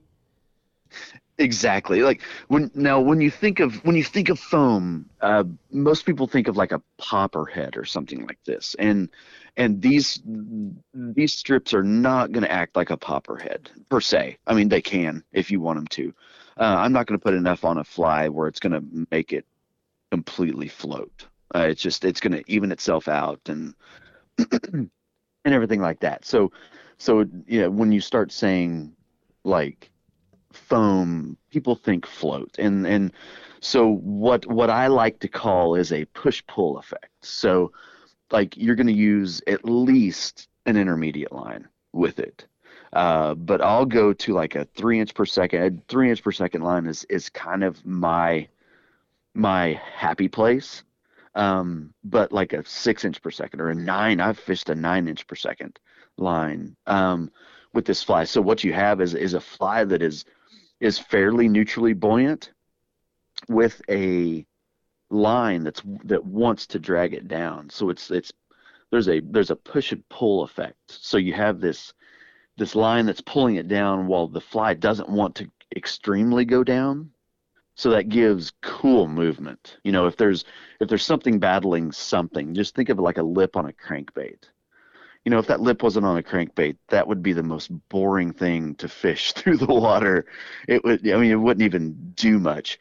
And it's a, it's a push pull effect. It there's there's there's differences in in how things are happening with the weight of the line and the buoyancy of of a fly, and uh, it's it cool things happen when you have extreme opposites underwater working together. So, how many? Uh, so, it's saying tying both of those, how many variants of that fly do you think that you've tied to get to where it's exactly what you want? the believe it or not, the knucklehead itself uh, was very few. Um, I probably had it ninety percent figured out in a weekend. I just knew it. You know, I, I you when you when you fished as many of these streamers as as we fished at for at that point, I we'd been fishing them for almost maybe almost ten years, and I had been through tons and tons of flies. You know, I, I and I tied hundreds of dozens of them, and and I just knew what I knew what was going to happen when I did this. Uh, I just I didn't know exact materials. That was that's kind of the hard part. You know, I I knew I wanted something easy to cast, um, and the knucklehead itself is a is a dart. I mean, it doesn't weigh anything. There's no added weight besides the weight of the hooks. Um, and it and it does. It's cast like a dart. It it ends up being about seven inches long, but you can throw it on a six weight pretty easily. Uh, but in the water, it's it's made out of craft fur and it expands and it's just it's just good stuff. So I I I knew I knew what was going to happen when I put this this foam on this on this fly. I, I just I knew what was going to happen. Um, I needed I, I did get to where I needed to add some bulk to it. Uh, my first I think my first uh, my first shot at it was 100% um, craft fur with some like polar chenille, just to add a little bit of flash, and then like the head, and it got really skinny really quick. So I had to add some bulk. So I I put some palmered marabou in there, and uh, that created some shoulders, and and then from that point I was I was done. I I was done.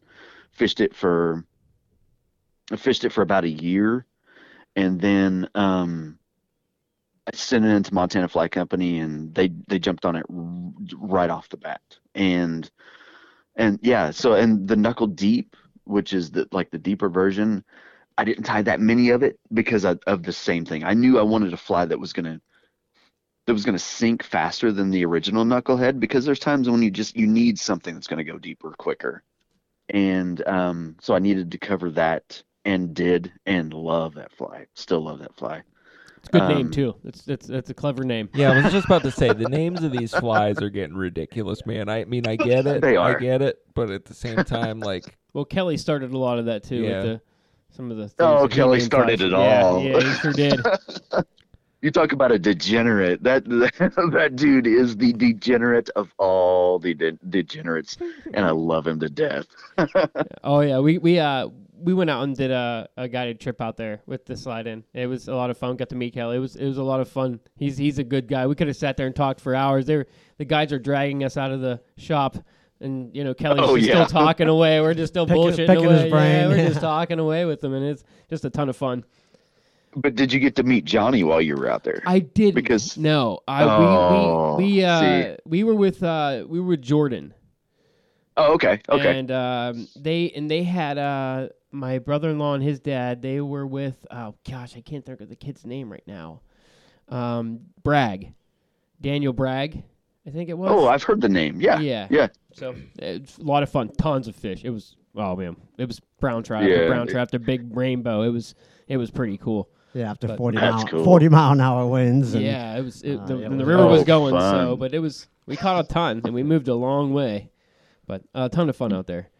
Uh, That yeah. good trout. It's a different world. Oh, beautiful. We we did Yellowstone, but we were there that. Oh, that year. cool. Yes. So, but um, speaking of like you and your innovation, uh, we're gonna get to something that you're you're gonna be innovating soon. But uh, any innovations that you've seen, you know, doing this for so long that have really stuck out, or really you know, or you've used a lot in the last twenty years with material, whatever it be.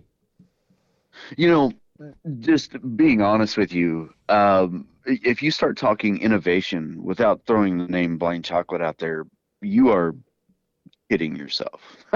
That's just that's all there is to it. A be all end all.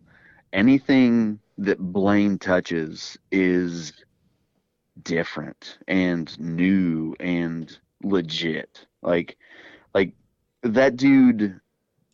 I I think he's a I, I, I think he may be like Rain Man. You know, um, he, he, may be like kind of like Rain Man, as as in the fact that I, like he's a savant. I, I don't know how somebody can come up with the stuff that he comes up with. It's phenomenal. The Game Changer platform is is literally. It's such a cliche. Do I have to even say it? It No, it's one of my, it's one of my favorite. game. Yeah, I use you know, it it really did.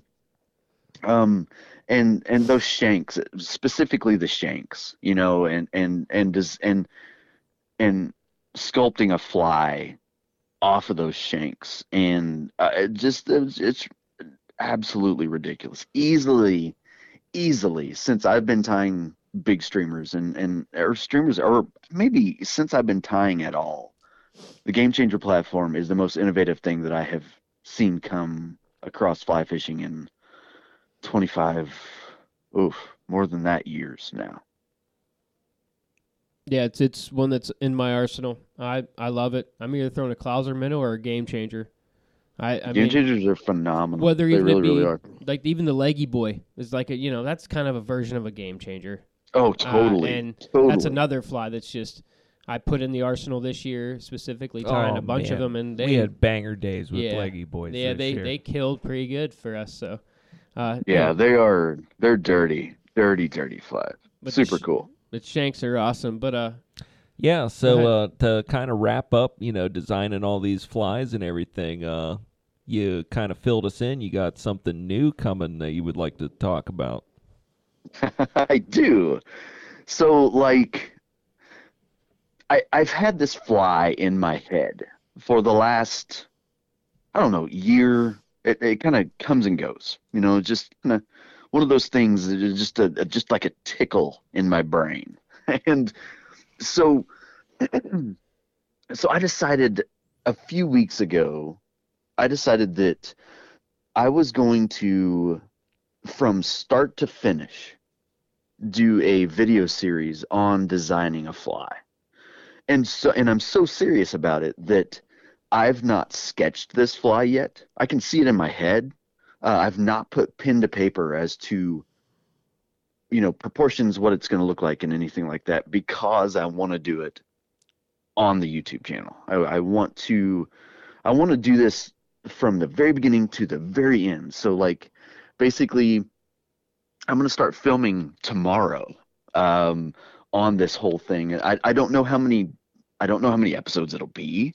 I honestly have no clue because that's kind of the the the beast of this all. It it may flop. This fly may suck, but but we're going to go through the process of of what's in my head and why it's in my head, and then um, then we're going to bounce to like picking the the the hook and then materials and then true designing and then tying it and failing and then uh, so yeah I'm I'm I'm planning on all this and I, I don't know exactly when it's going to drop. I want some of these in the quiver before before I'm before I start putting them out there. But um, I would say within the next two or three weeks, there's going to be the first video dropping, and um, you know I don't. This is one of those series that is as much for me as it is for everybody else. Uh, I've had so many people ask about the you know the design process and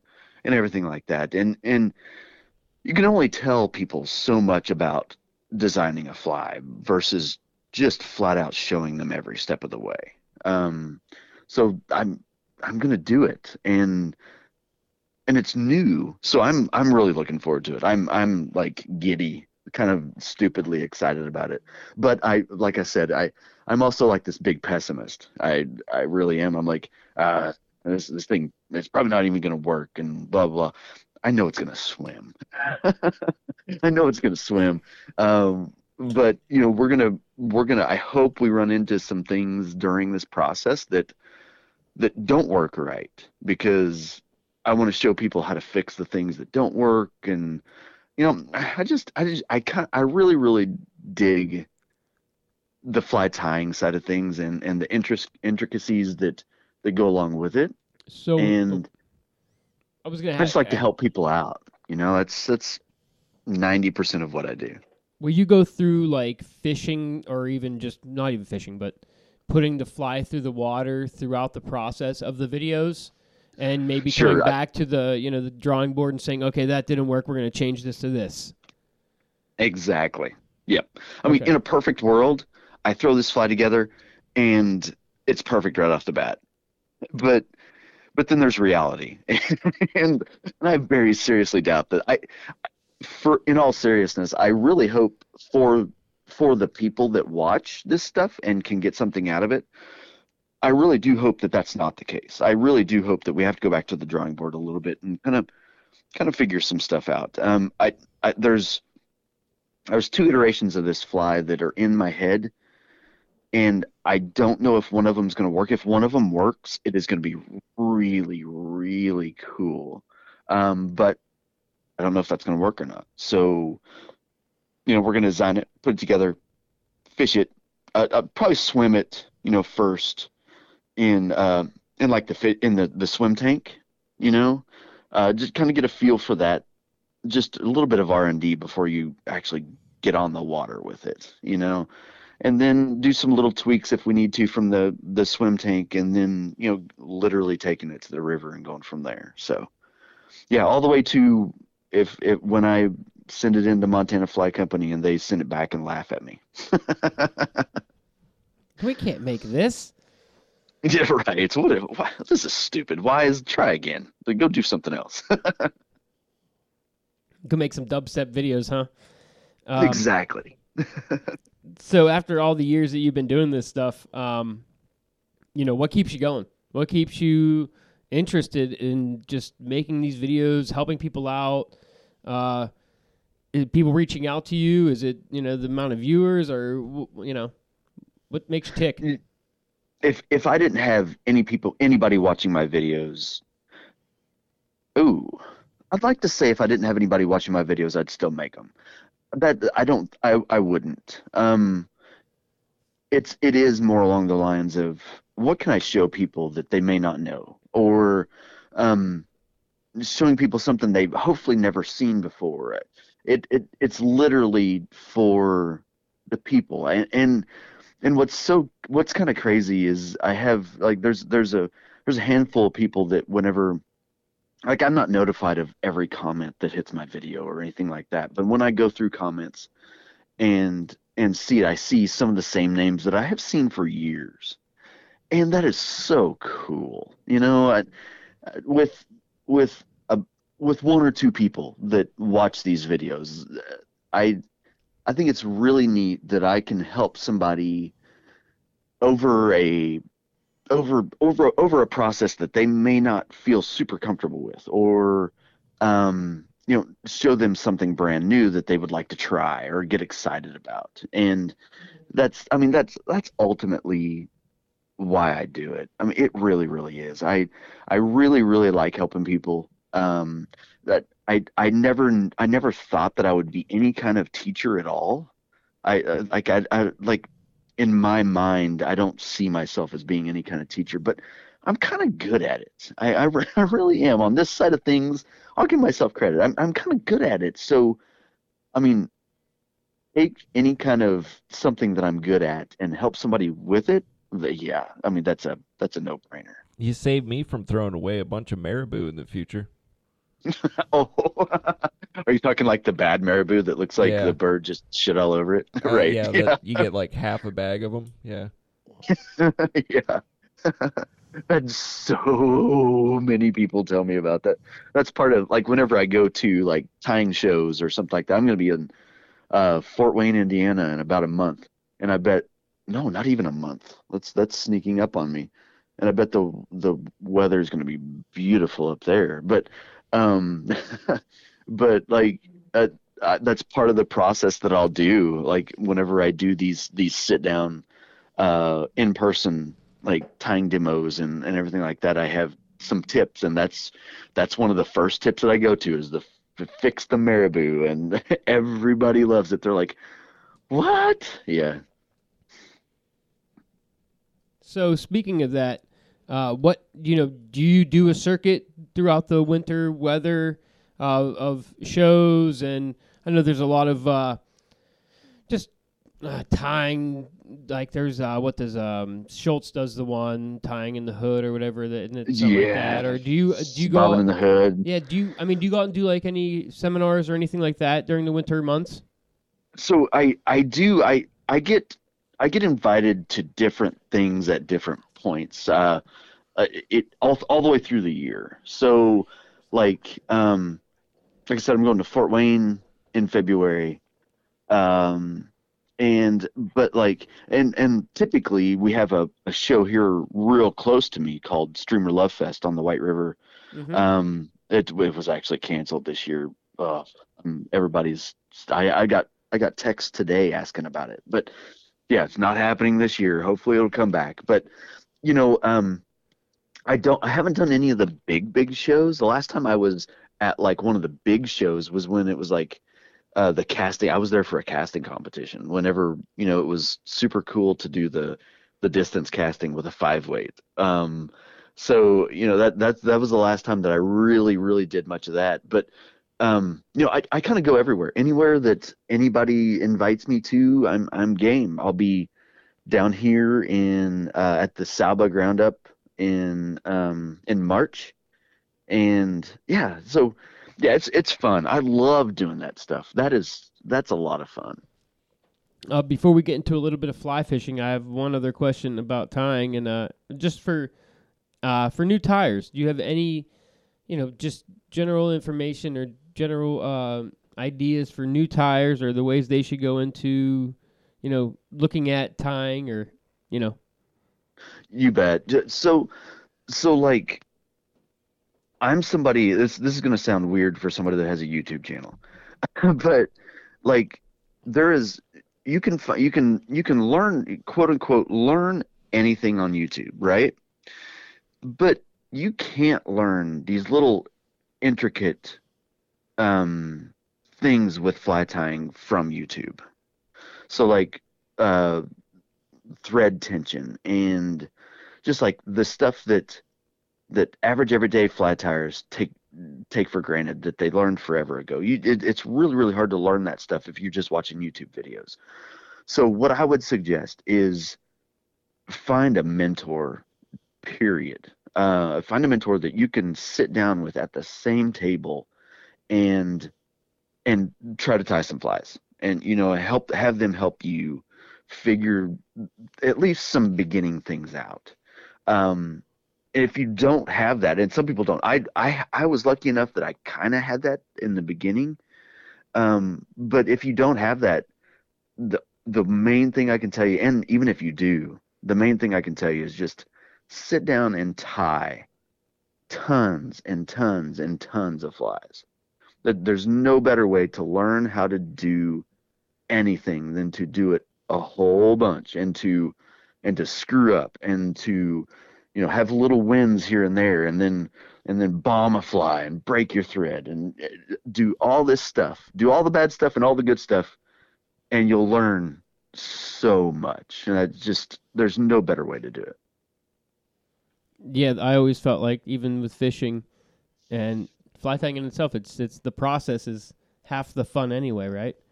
Going through the process, Totally. having the uh, the fails, and then you know going back and then tying it again or trying again and having the and succeeding the next time and tricking the fish and oh man, isn't that a great feeling?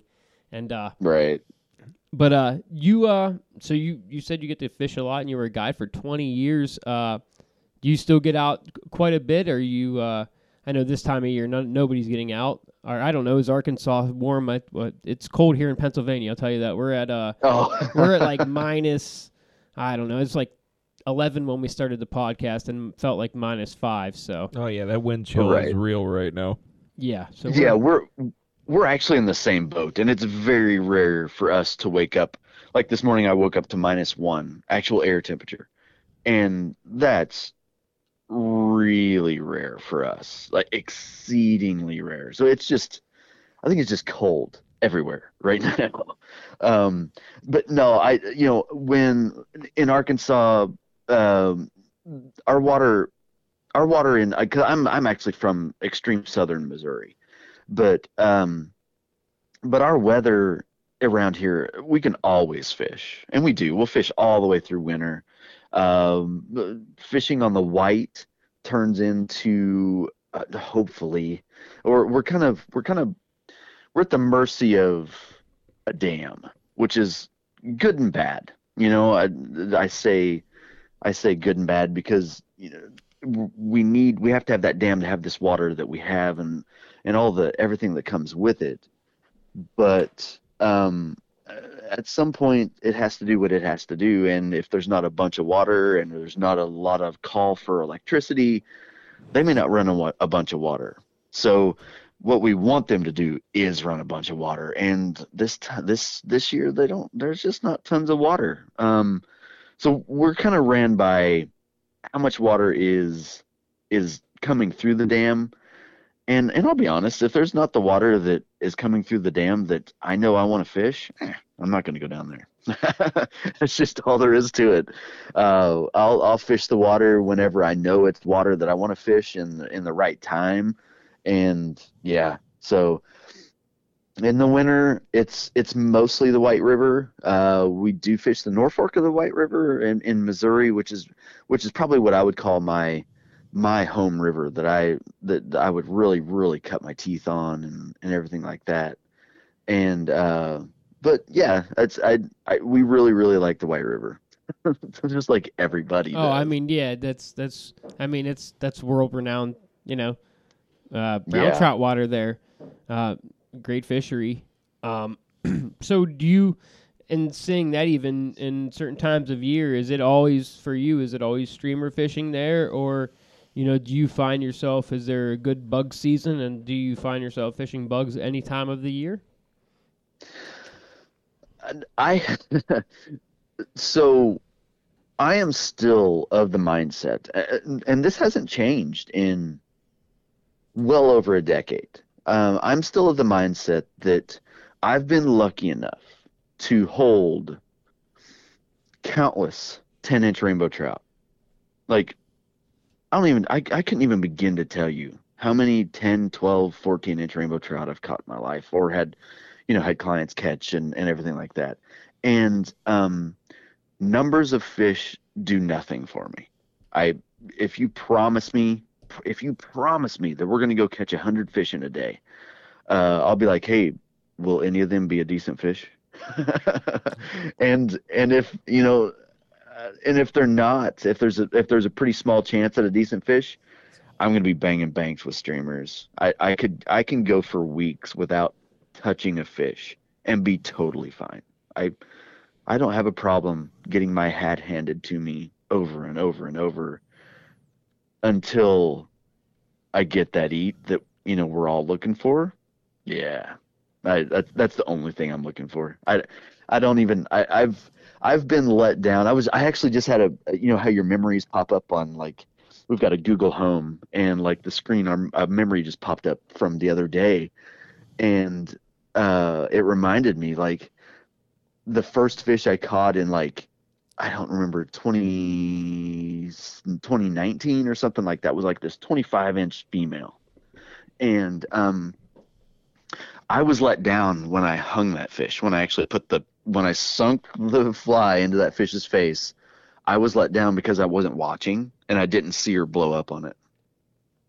And I would just I'm addicted to seeing that fish do stupid stuff to kill the fly that I'm stripping back to the boat. And and if I don't see it, I'm like, oh man, I said, oh man, out loud while I'm fighting a 25 inch female brown trout, and that's wrong.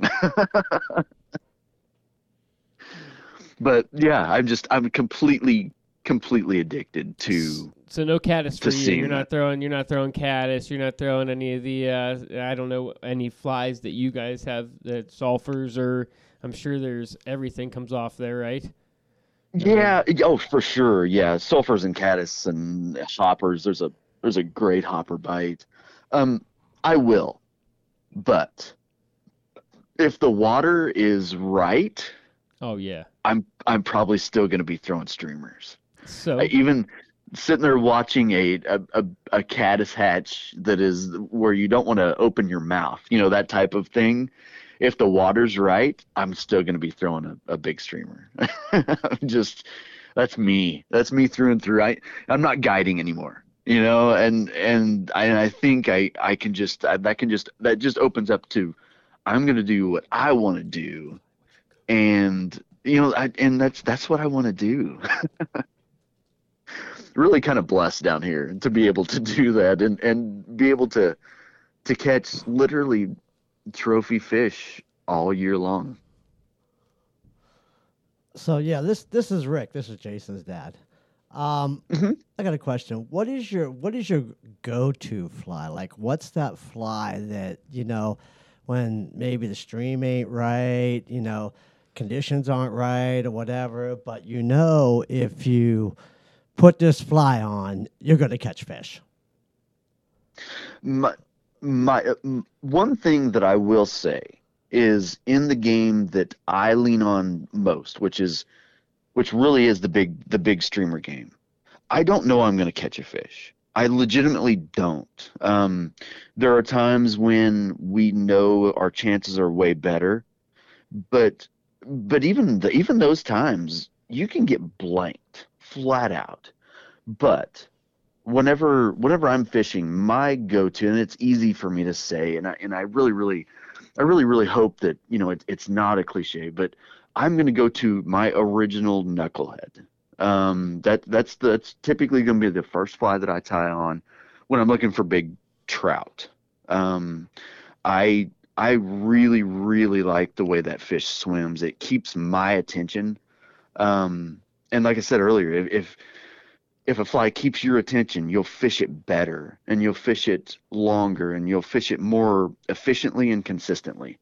And those three things put together immediately take your your chances of catching something up a notch. And and I truly truly believe that that if you if you believe in something and you're down and your head's down and you're going, your chances are way better than somebody that's bored.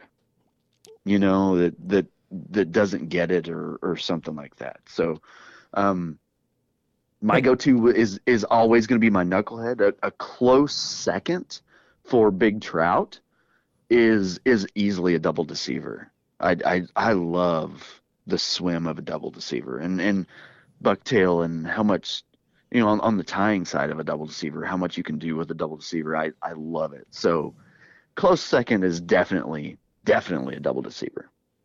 So with the knucklehead being your your go-to, is there any particular color scheme that you that you prefer over the other? Anything I can see. I I I like white. Uh, I like I like white and chartreuse. I like like white and Kelly green. And, uh, um so, cotton candy, which is mostly white. So basic white girl colors of the fly fishing world. Totally, totally, totally. Uh, I I really really like being able to see it. I, uh, you know, th- those times when when I need to make a change from white, I'm like, I don't, I don't I want to be able to see it. I want to be able to see the fish eat it.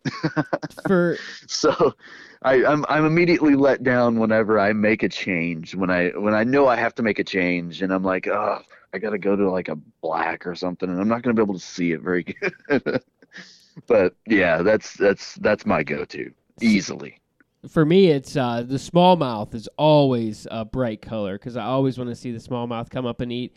I always seem for the natural colors for the trout always seem to work a little bit better for me just personally uh, i like a d&d or if i'm if it's a little lighter if it's not that muddy i'm gonna go with the uh, uh, peanut envy or maybe circus peanut something oh, a little yeah. smaller you know lead dumbbell right. or something but yeah all, all, all great flies and uh, i like who doesn't like to watch to eat right that's what right. we do it for, man. That's what it's all about. we do you guys do you get the chance? We do uh, a couple of the guys in the podcast do a lot of musky fishing. Do you get the chance to musky fish at all? And do you take the chance? I wish so much. Uh, like, I I truly truly think that if I lived uh, in like the Northwoods, that I couldn't have a family.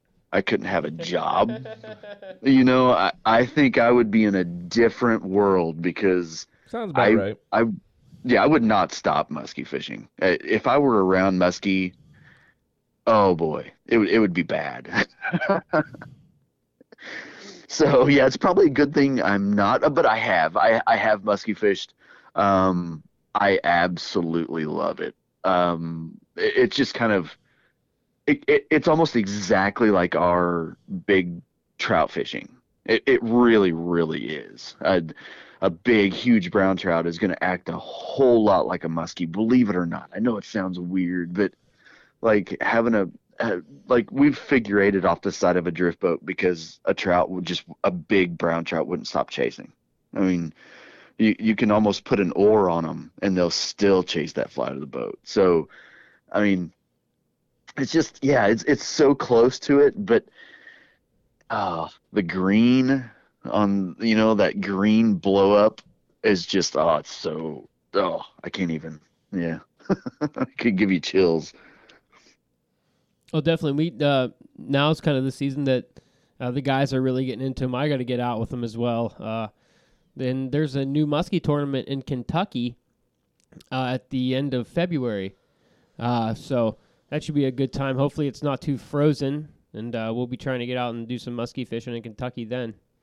You need to send me some info about that. I haven't heard about that one. Oh yeah, definitely. We'll send the info out to you. Um, oh, I can't think of who's all putting it on. We uh, we're going to talk about it here a little bit on the podcast, but I, I will definitely send the info out to you. Yeah, do. I want to see that. Um, we have uh, F3T coming up. Do you usually uh, go to any of those in your local area, or?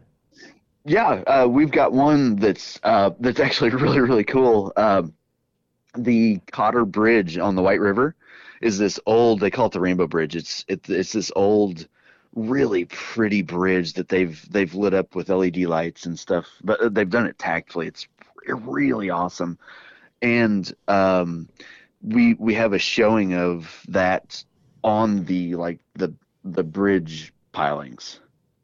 So they they use a projector and shoot it onto the bridge for us to watch. It's it's really really cool. So different. Yeah, it's yeah. it's completely different, and they they they bring in food trucks and beer, and it's it is it's really really cool. Heck yeah. Uh, uh, one of the co-hosts of the show here puts one on in. Uh, I don't know if you've heard of Franklin, Pennsylvania. Uh, it's it's in the hills of Pennsylvania, but uh, just a wonderful event as well. Uh, he puts it on at a brewery there. Um, that you can you just put your card in or you slide a card Oh yeah. and you, you you just it just you, you pour by the ounce and you pay by the ounce. Just you could just swipe your card and it's So hooked many- up to your I've other. seen one of those yeah. before. so many people It's- leave their cards. yeah, it's hooked up to your other card. So many people leave their cards. Oh, That's a yeah. horrible place to leave your Yeah, well, card. that- I mean, you just you know, so it's hooked up to your you know your your bank card or whatever or your credit card, and you just swipe and kind of pour it. It's it's fun though. It's it's a good event. It's fun. Um, those are awesome to get to. yeah, they really are. So uh, we've been had you on for about an hour now or so. Is there anything you want to hit on that we haven't touched on tonight? N- nothing I can think of. So I got one more thing. If um, somebody wants to get a giveaway, because you give away a lot of the flies that you tie in your videos, what do people have to do, and where do they have to go to find you? Okay, so so basically, I'm I'm pretty easy to find. It's fly fishing the Ozarks. If you Google fly fishing the Ozarks, you'll find everything you need to find about me, um, and probably more than you want to know.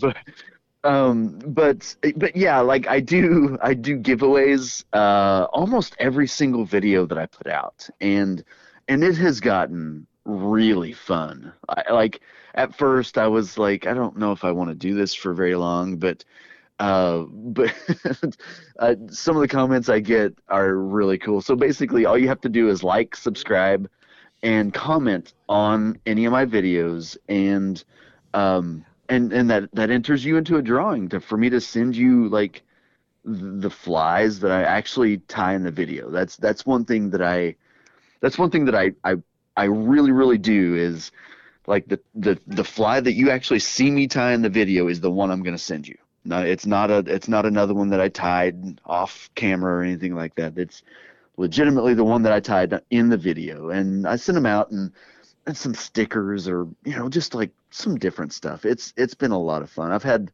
a lot of vendors uh, send in stuff for me to send people to, like from Simms to Montana Fly Company and Hareline and all, all these. All, they've all sent me stuff to like, hey, send these out to your for your freebies, and I was like, oh man, so.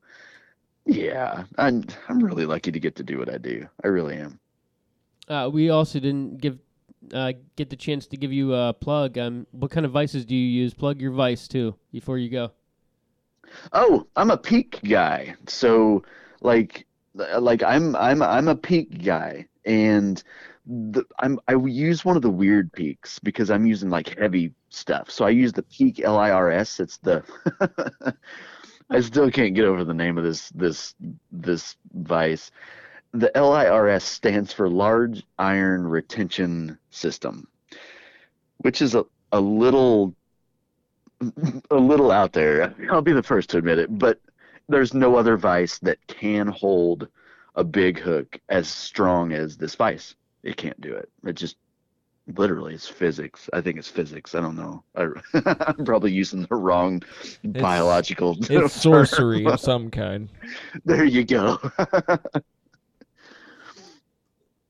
But hey, uh, so It's uh, Fly Fishing the Ozarks. Uh, go check out Brian on YouTube. And uh, it's been great having you on the podcast tonight. I appreciate it, guys. Thanks for having me. Yeah, man. Thanks. Thank you. Hey, we're gonna finish uh, our this third segment, or not finish it, but finish this uh, thing up with uh, the F3T we have coming up, uh, the Muskie tournament, and some playoff football. But uh, first, with the uh, upcoming F3T, if I'm saying that right, right? FT, yeah, F3T. Yep. yeah. That. That. Yeah, Yep. yeah. You're good. Yeah, there you go. Uh, it's the 27th. Um, ours, the, the one that Chris is holding, uh, the 27th January, uh, 3 p.m. is the uh, actual movie. The expo starts at 1:30, and this is at the Barrow Civic Theater. Um, we had a great time last night. Last last year's event was awesome. Yeah, Chris did a great job last year. And I can only wait to see what it's going to be like this year. If- he's he's a one up from. He's not the kind of guy that's going to stay at the same level as last year. He's going to do better. I can't wait to see what he comes up with. I think he uh, had is having the event a little earlier, um, maybe so more kids involved or whatever else, and then he wouldn't have the ability to have a you know a, a, a good after party, where people would still be around for a little while. It wouldn't be too too late. I'm going to make it there like right before the film starts. I mean, I'm not going to be able to do what I did last year. I got to we got to be conservative with vacation days. We got we got fishing trips and stuff, so Oh, I'm yeah. gonna I'm just gonna hoof it straight from work, and hopefully I can make it there in like 30 minutes or so. Heck yeah, I I uh, last year was awesome though. Like we got there, um, and that like I was talking to Brian, uh, you know, being able to just plug and play with the beers. You know, you, you it was nice because you could try a beer before you poured yourself a whole beer. You know, Or you could be like you did that one time when you looked away and you just kept filling up a beer and it overflowed. I did do that one time. Yeah, Yeah, that was that- toward the end It of the was night. like a whole solid 65 cents of beer just gone to shit. ah, That's alcohol abuse, Jim. yeah, I've wasted more than that before. No big deal. Hey, it, I- it wasn't abuse. They, they got their sixty-five cents. Mm-hmm. worth of beer, so I didn't get it. But I, I think it's a cool. I think that's a cool idea. It was the first time I've ever experienced anything like that. And, you know, even shoot, I lived in a decent sized city, Columbus. You know, I never seen anything like that down there. You know, and we went out decent bit. Uh, you know, that's kind of a newer thing, way of doing things. Uh, what was that brewery? I can't. I know he could. Trails to Ales. There you go. Trails to Ales. Trails 2. to Ales 2. Yes. So, believe that's where we'll be at afterwards. Um, an, an awesome time. Uh, some of the videos, they're kind of leaking some of the promos for the videos this year. Look pretty awesome. I just hope Uh. we get something that's our water related. I, yeah. want, I want something a little closer to home for us. yes. us.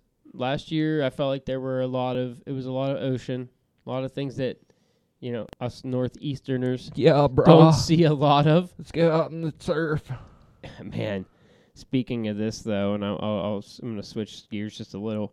I saw this Simms video that Simms had on. It was probably on their Instagram or something. Uh, just in this past week, it was bone fishing in Turks and Caicos, and boy, I was talking to my wife and I was like, "Hey, we should go there," and she's like, "We should go there. That'd be like a honeymoon that we never took." I'm like, "Oh, well, we should go there." Like uh, bone fishing in some water that is not Tap water. Yeah, like that. No, It's that they tap water, man. they never like is not touched by a lot of fishermen. They were saying, and areas that are you know kind of untouched, lots of flats that you could walk and shoot. I was like, man, my wife started really looking into vacation time there for her and I, and I'm like, well, let's do that. If we can actually do that, and I, it's a long shot, but Listen, if you're gonna get drugged somewhere by your wife, that's not a bad place. no, I'm taking I'm taking like Yeah. three pair of underwear and my fly rod as my carry on, and that's it. You're gonna live in board shorts and some Oh, you- some tong sandals. Oh, if that, dude. Oh, let me try to go do that for a couple days. It'd be so much fun watching me get skunked by a bunch of smart bonefish. Local man arrested today out on a flat, intoxicated, fishing for bonefish. More news at 11. drowned. but uh, that's a lot of what you'll see if you look. Uh, you know, you go and you see the FT threes. I mean, it's a lot of fun stuff like that. Things that you can go do. You know, and I don't know. I would love to try to venture out one of these days and get into the ocean. Uh, and you know, those videos they really give you the. You're like, man, I would. You know, they they they you know they give you the oomph inside to like want to go and do it. You're like, oh my gosh, how, how much fun does that look like? And you know, and I wish they would do a little more muskie because muskie's an exciting fish. Uh, they should do one based around the, the guys from Muskie Fool or any any these big northeast or Minnesota, Wisconsin muskie guides. That'd be a great video. That's a commitment out of a filming. I mean, that's it's not like Oh, let's sure. go catch four or five of them. You know, Yeah. Oh, you're right. Um, speaking of muskie, yeah. we were having a big uh, talk right before we came back on about the uh, the upcoming muskie tournament. It is a new muskie tournament. Uh, our guest last week, if you want to listen to a little more about it, tune into last week's podcast. Um, we had Dave Huff on of uh, the Wolf Rod Company. Um, he's one of the guys putting it all together. Uh, awesome! It's it's cool that the fly fishing muskie tournament is is picking up again. And, you know, like where one fell or didn't isn't around anymore, and the hardly strictly, you know, they're picking up and doing one in Kentucky instead. So, ready for some southern hospitality. I think we're on the on the verge of having like a triangle here of heavy There's muskie what? tournaments. There's four. I mean, we got Treelands, we got ours. Now we got this one. What's the other one? Uh, there's the Monster Mash in uh, Canada. There's one in Canada. So I mean, it's just Put another. on like Jay Newell, and I think those guys of- put it on. It's the start of something, man. Like there's, we got another one. Yeah, it's awesome. It's it's really awesome. I'm happy to hear it.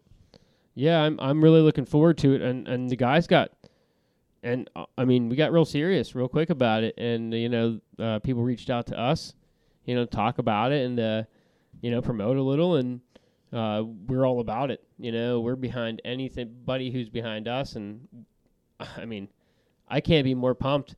Chris, got, I looked at the cabin that Chris got us. Oh my god, it's Sheesh. Um, it's sweet. It looks awesome. It's got a jacuzzi. Uh, my If truck it's 18 and his degrees- truck and both of our boats are not fitting in that driveway. we'll, we'll figure that out. We'll put the boats in the driveway and the truck's going to be somewhere else. That's a whole lot of equipment.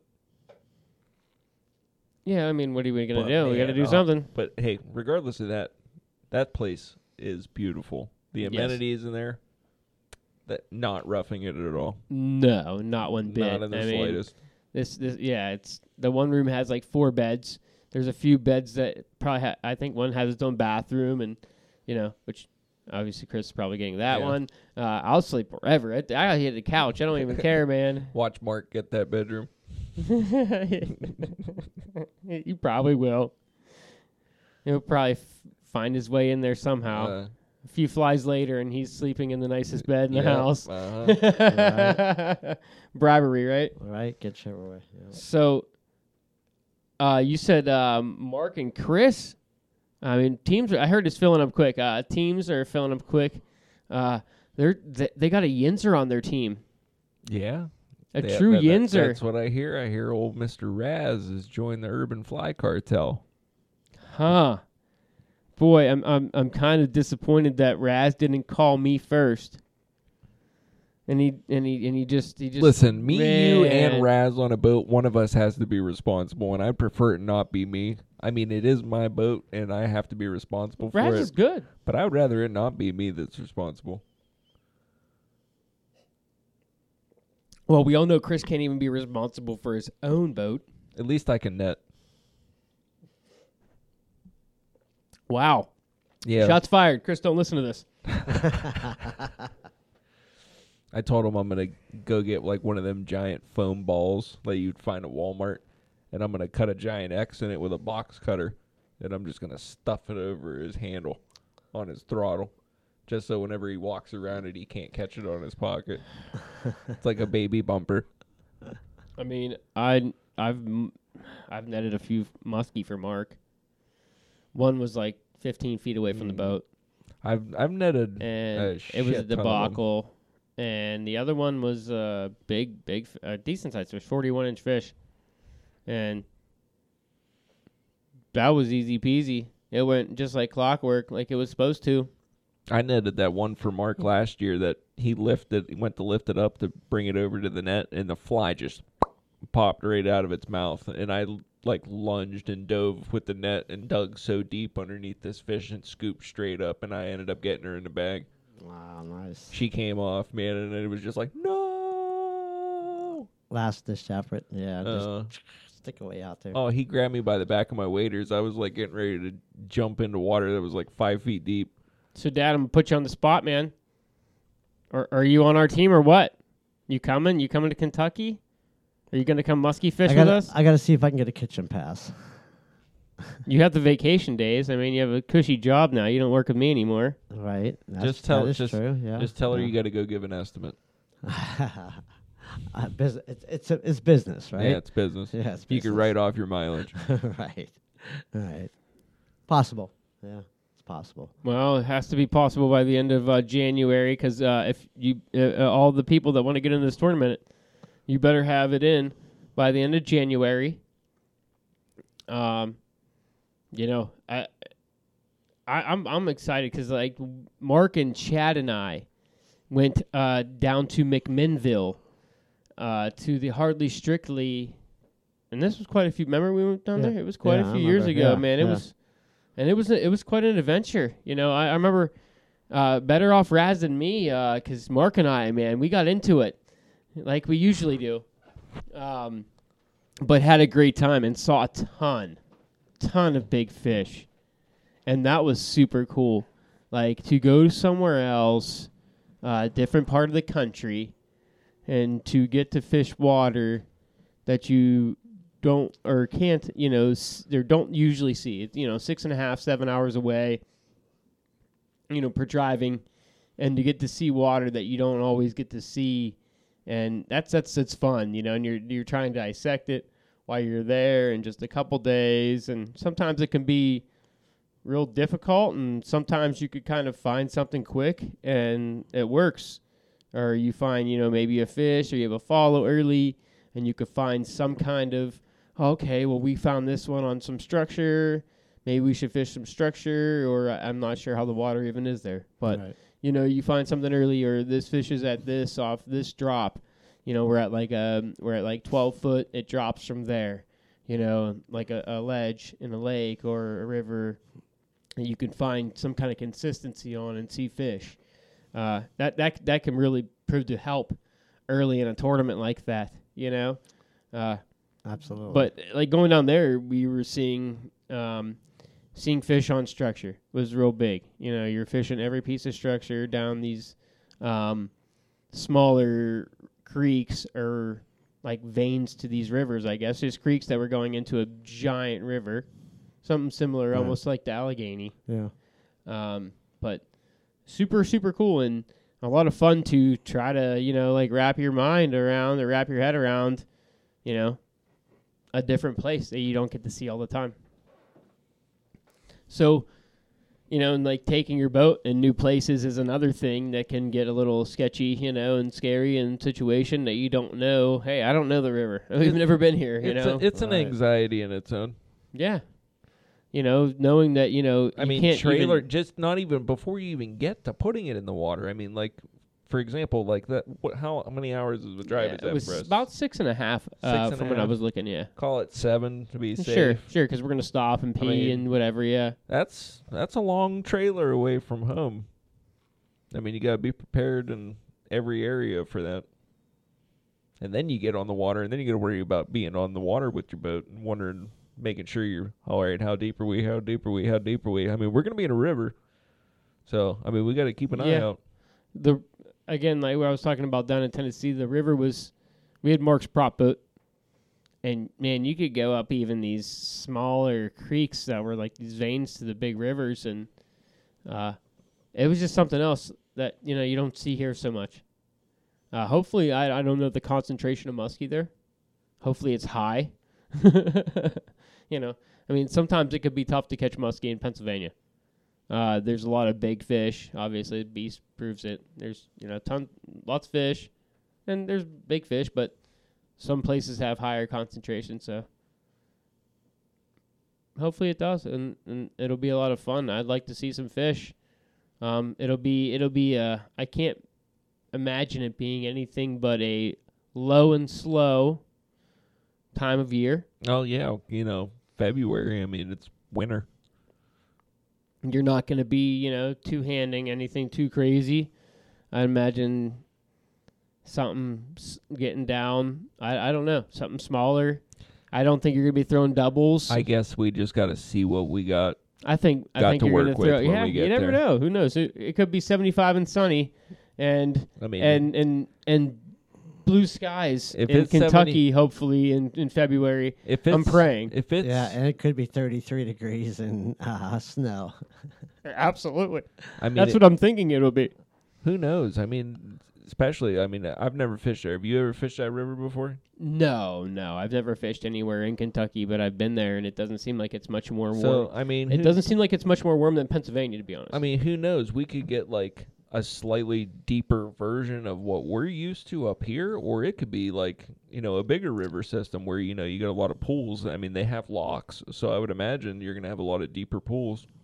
So I mean, who knows? Maybe bigger baits might be the way to go versus doing small stuff. You just you don't know until you get there. yeah, you don't know till you know. Um, really looking forward to it. Um, I'm not sure we haven't talked about food there yet. Um, sorry, excuse me. Uh, I, I'm sure in the next couple weeks we'll be uh, preparing meals oh, I, I, and I got back straps the, ready. the preparation of all the food that is going to happen there is going to be totally incredible at our little cabin. Hope to see a lot of people. I think there, like you was talking about, there's going to be meetings every night. So, um, or what meeting Thursday and Saturday night or whatever, and then Sunday or whatever for the ceremonies or however it's going to work. Mm. Um, like I said, if you want to all that information, last week's podcast.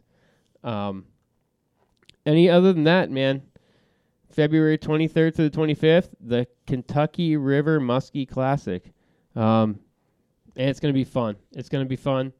Uh, freeze your butts off. Wear your good warm clothes or your, uh, Shorts and yeah, shorts and sh- flip flops. flip-flops, Weather yeah, to yeah, be shorts and announced. Yeah, flip-flops, yeah, yeah, so- yeah, yeah. Uh, other than that, uh, man, my Dallas Cowboys lost. Uh, yeah, I'm hurting inside here. Uh, I'm watching. Hopefully the hopefully the Lions win it all. Um, uh, what a terrible football season. Michigan wins the national title. Dallas goes out in the first round. Cincinnati's nowhere to be found. Right. Uh, and Pittsburgh still is alive till tomorrow. Hopefully, let's go Buffalo. To all of our uh, buddies up in uh, up in the Buffalo area, Torgy and Evans. Let's go Buffalo. I'll root for your Buffalo yeah. Bills. All right, Since everybody else is out. Buffalo Bills, Detroit Lions. That's what I want to see in the, the Super Bowl. there you go. Uh, on that note, hey everybody, have a good night. Um, we are brought to you by Simms Fishing, Ahrex Hooks, Cortland Lines, and Yeti. Friends of the show, we got Ryan Evans at Queen City Guiding, Michael Davis at Down to Earth Wealth Management, Thomas Shank, Chippewa River Custom Rods, our friends over at Muskie Fool, and the Nittany Valley Muskie Alliance. Good night, folks.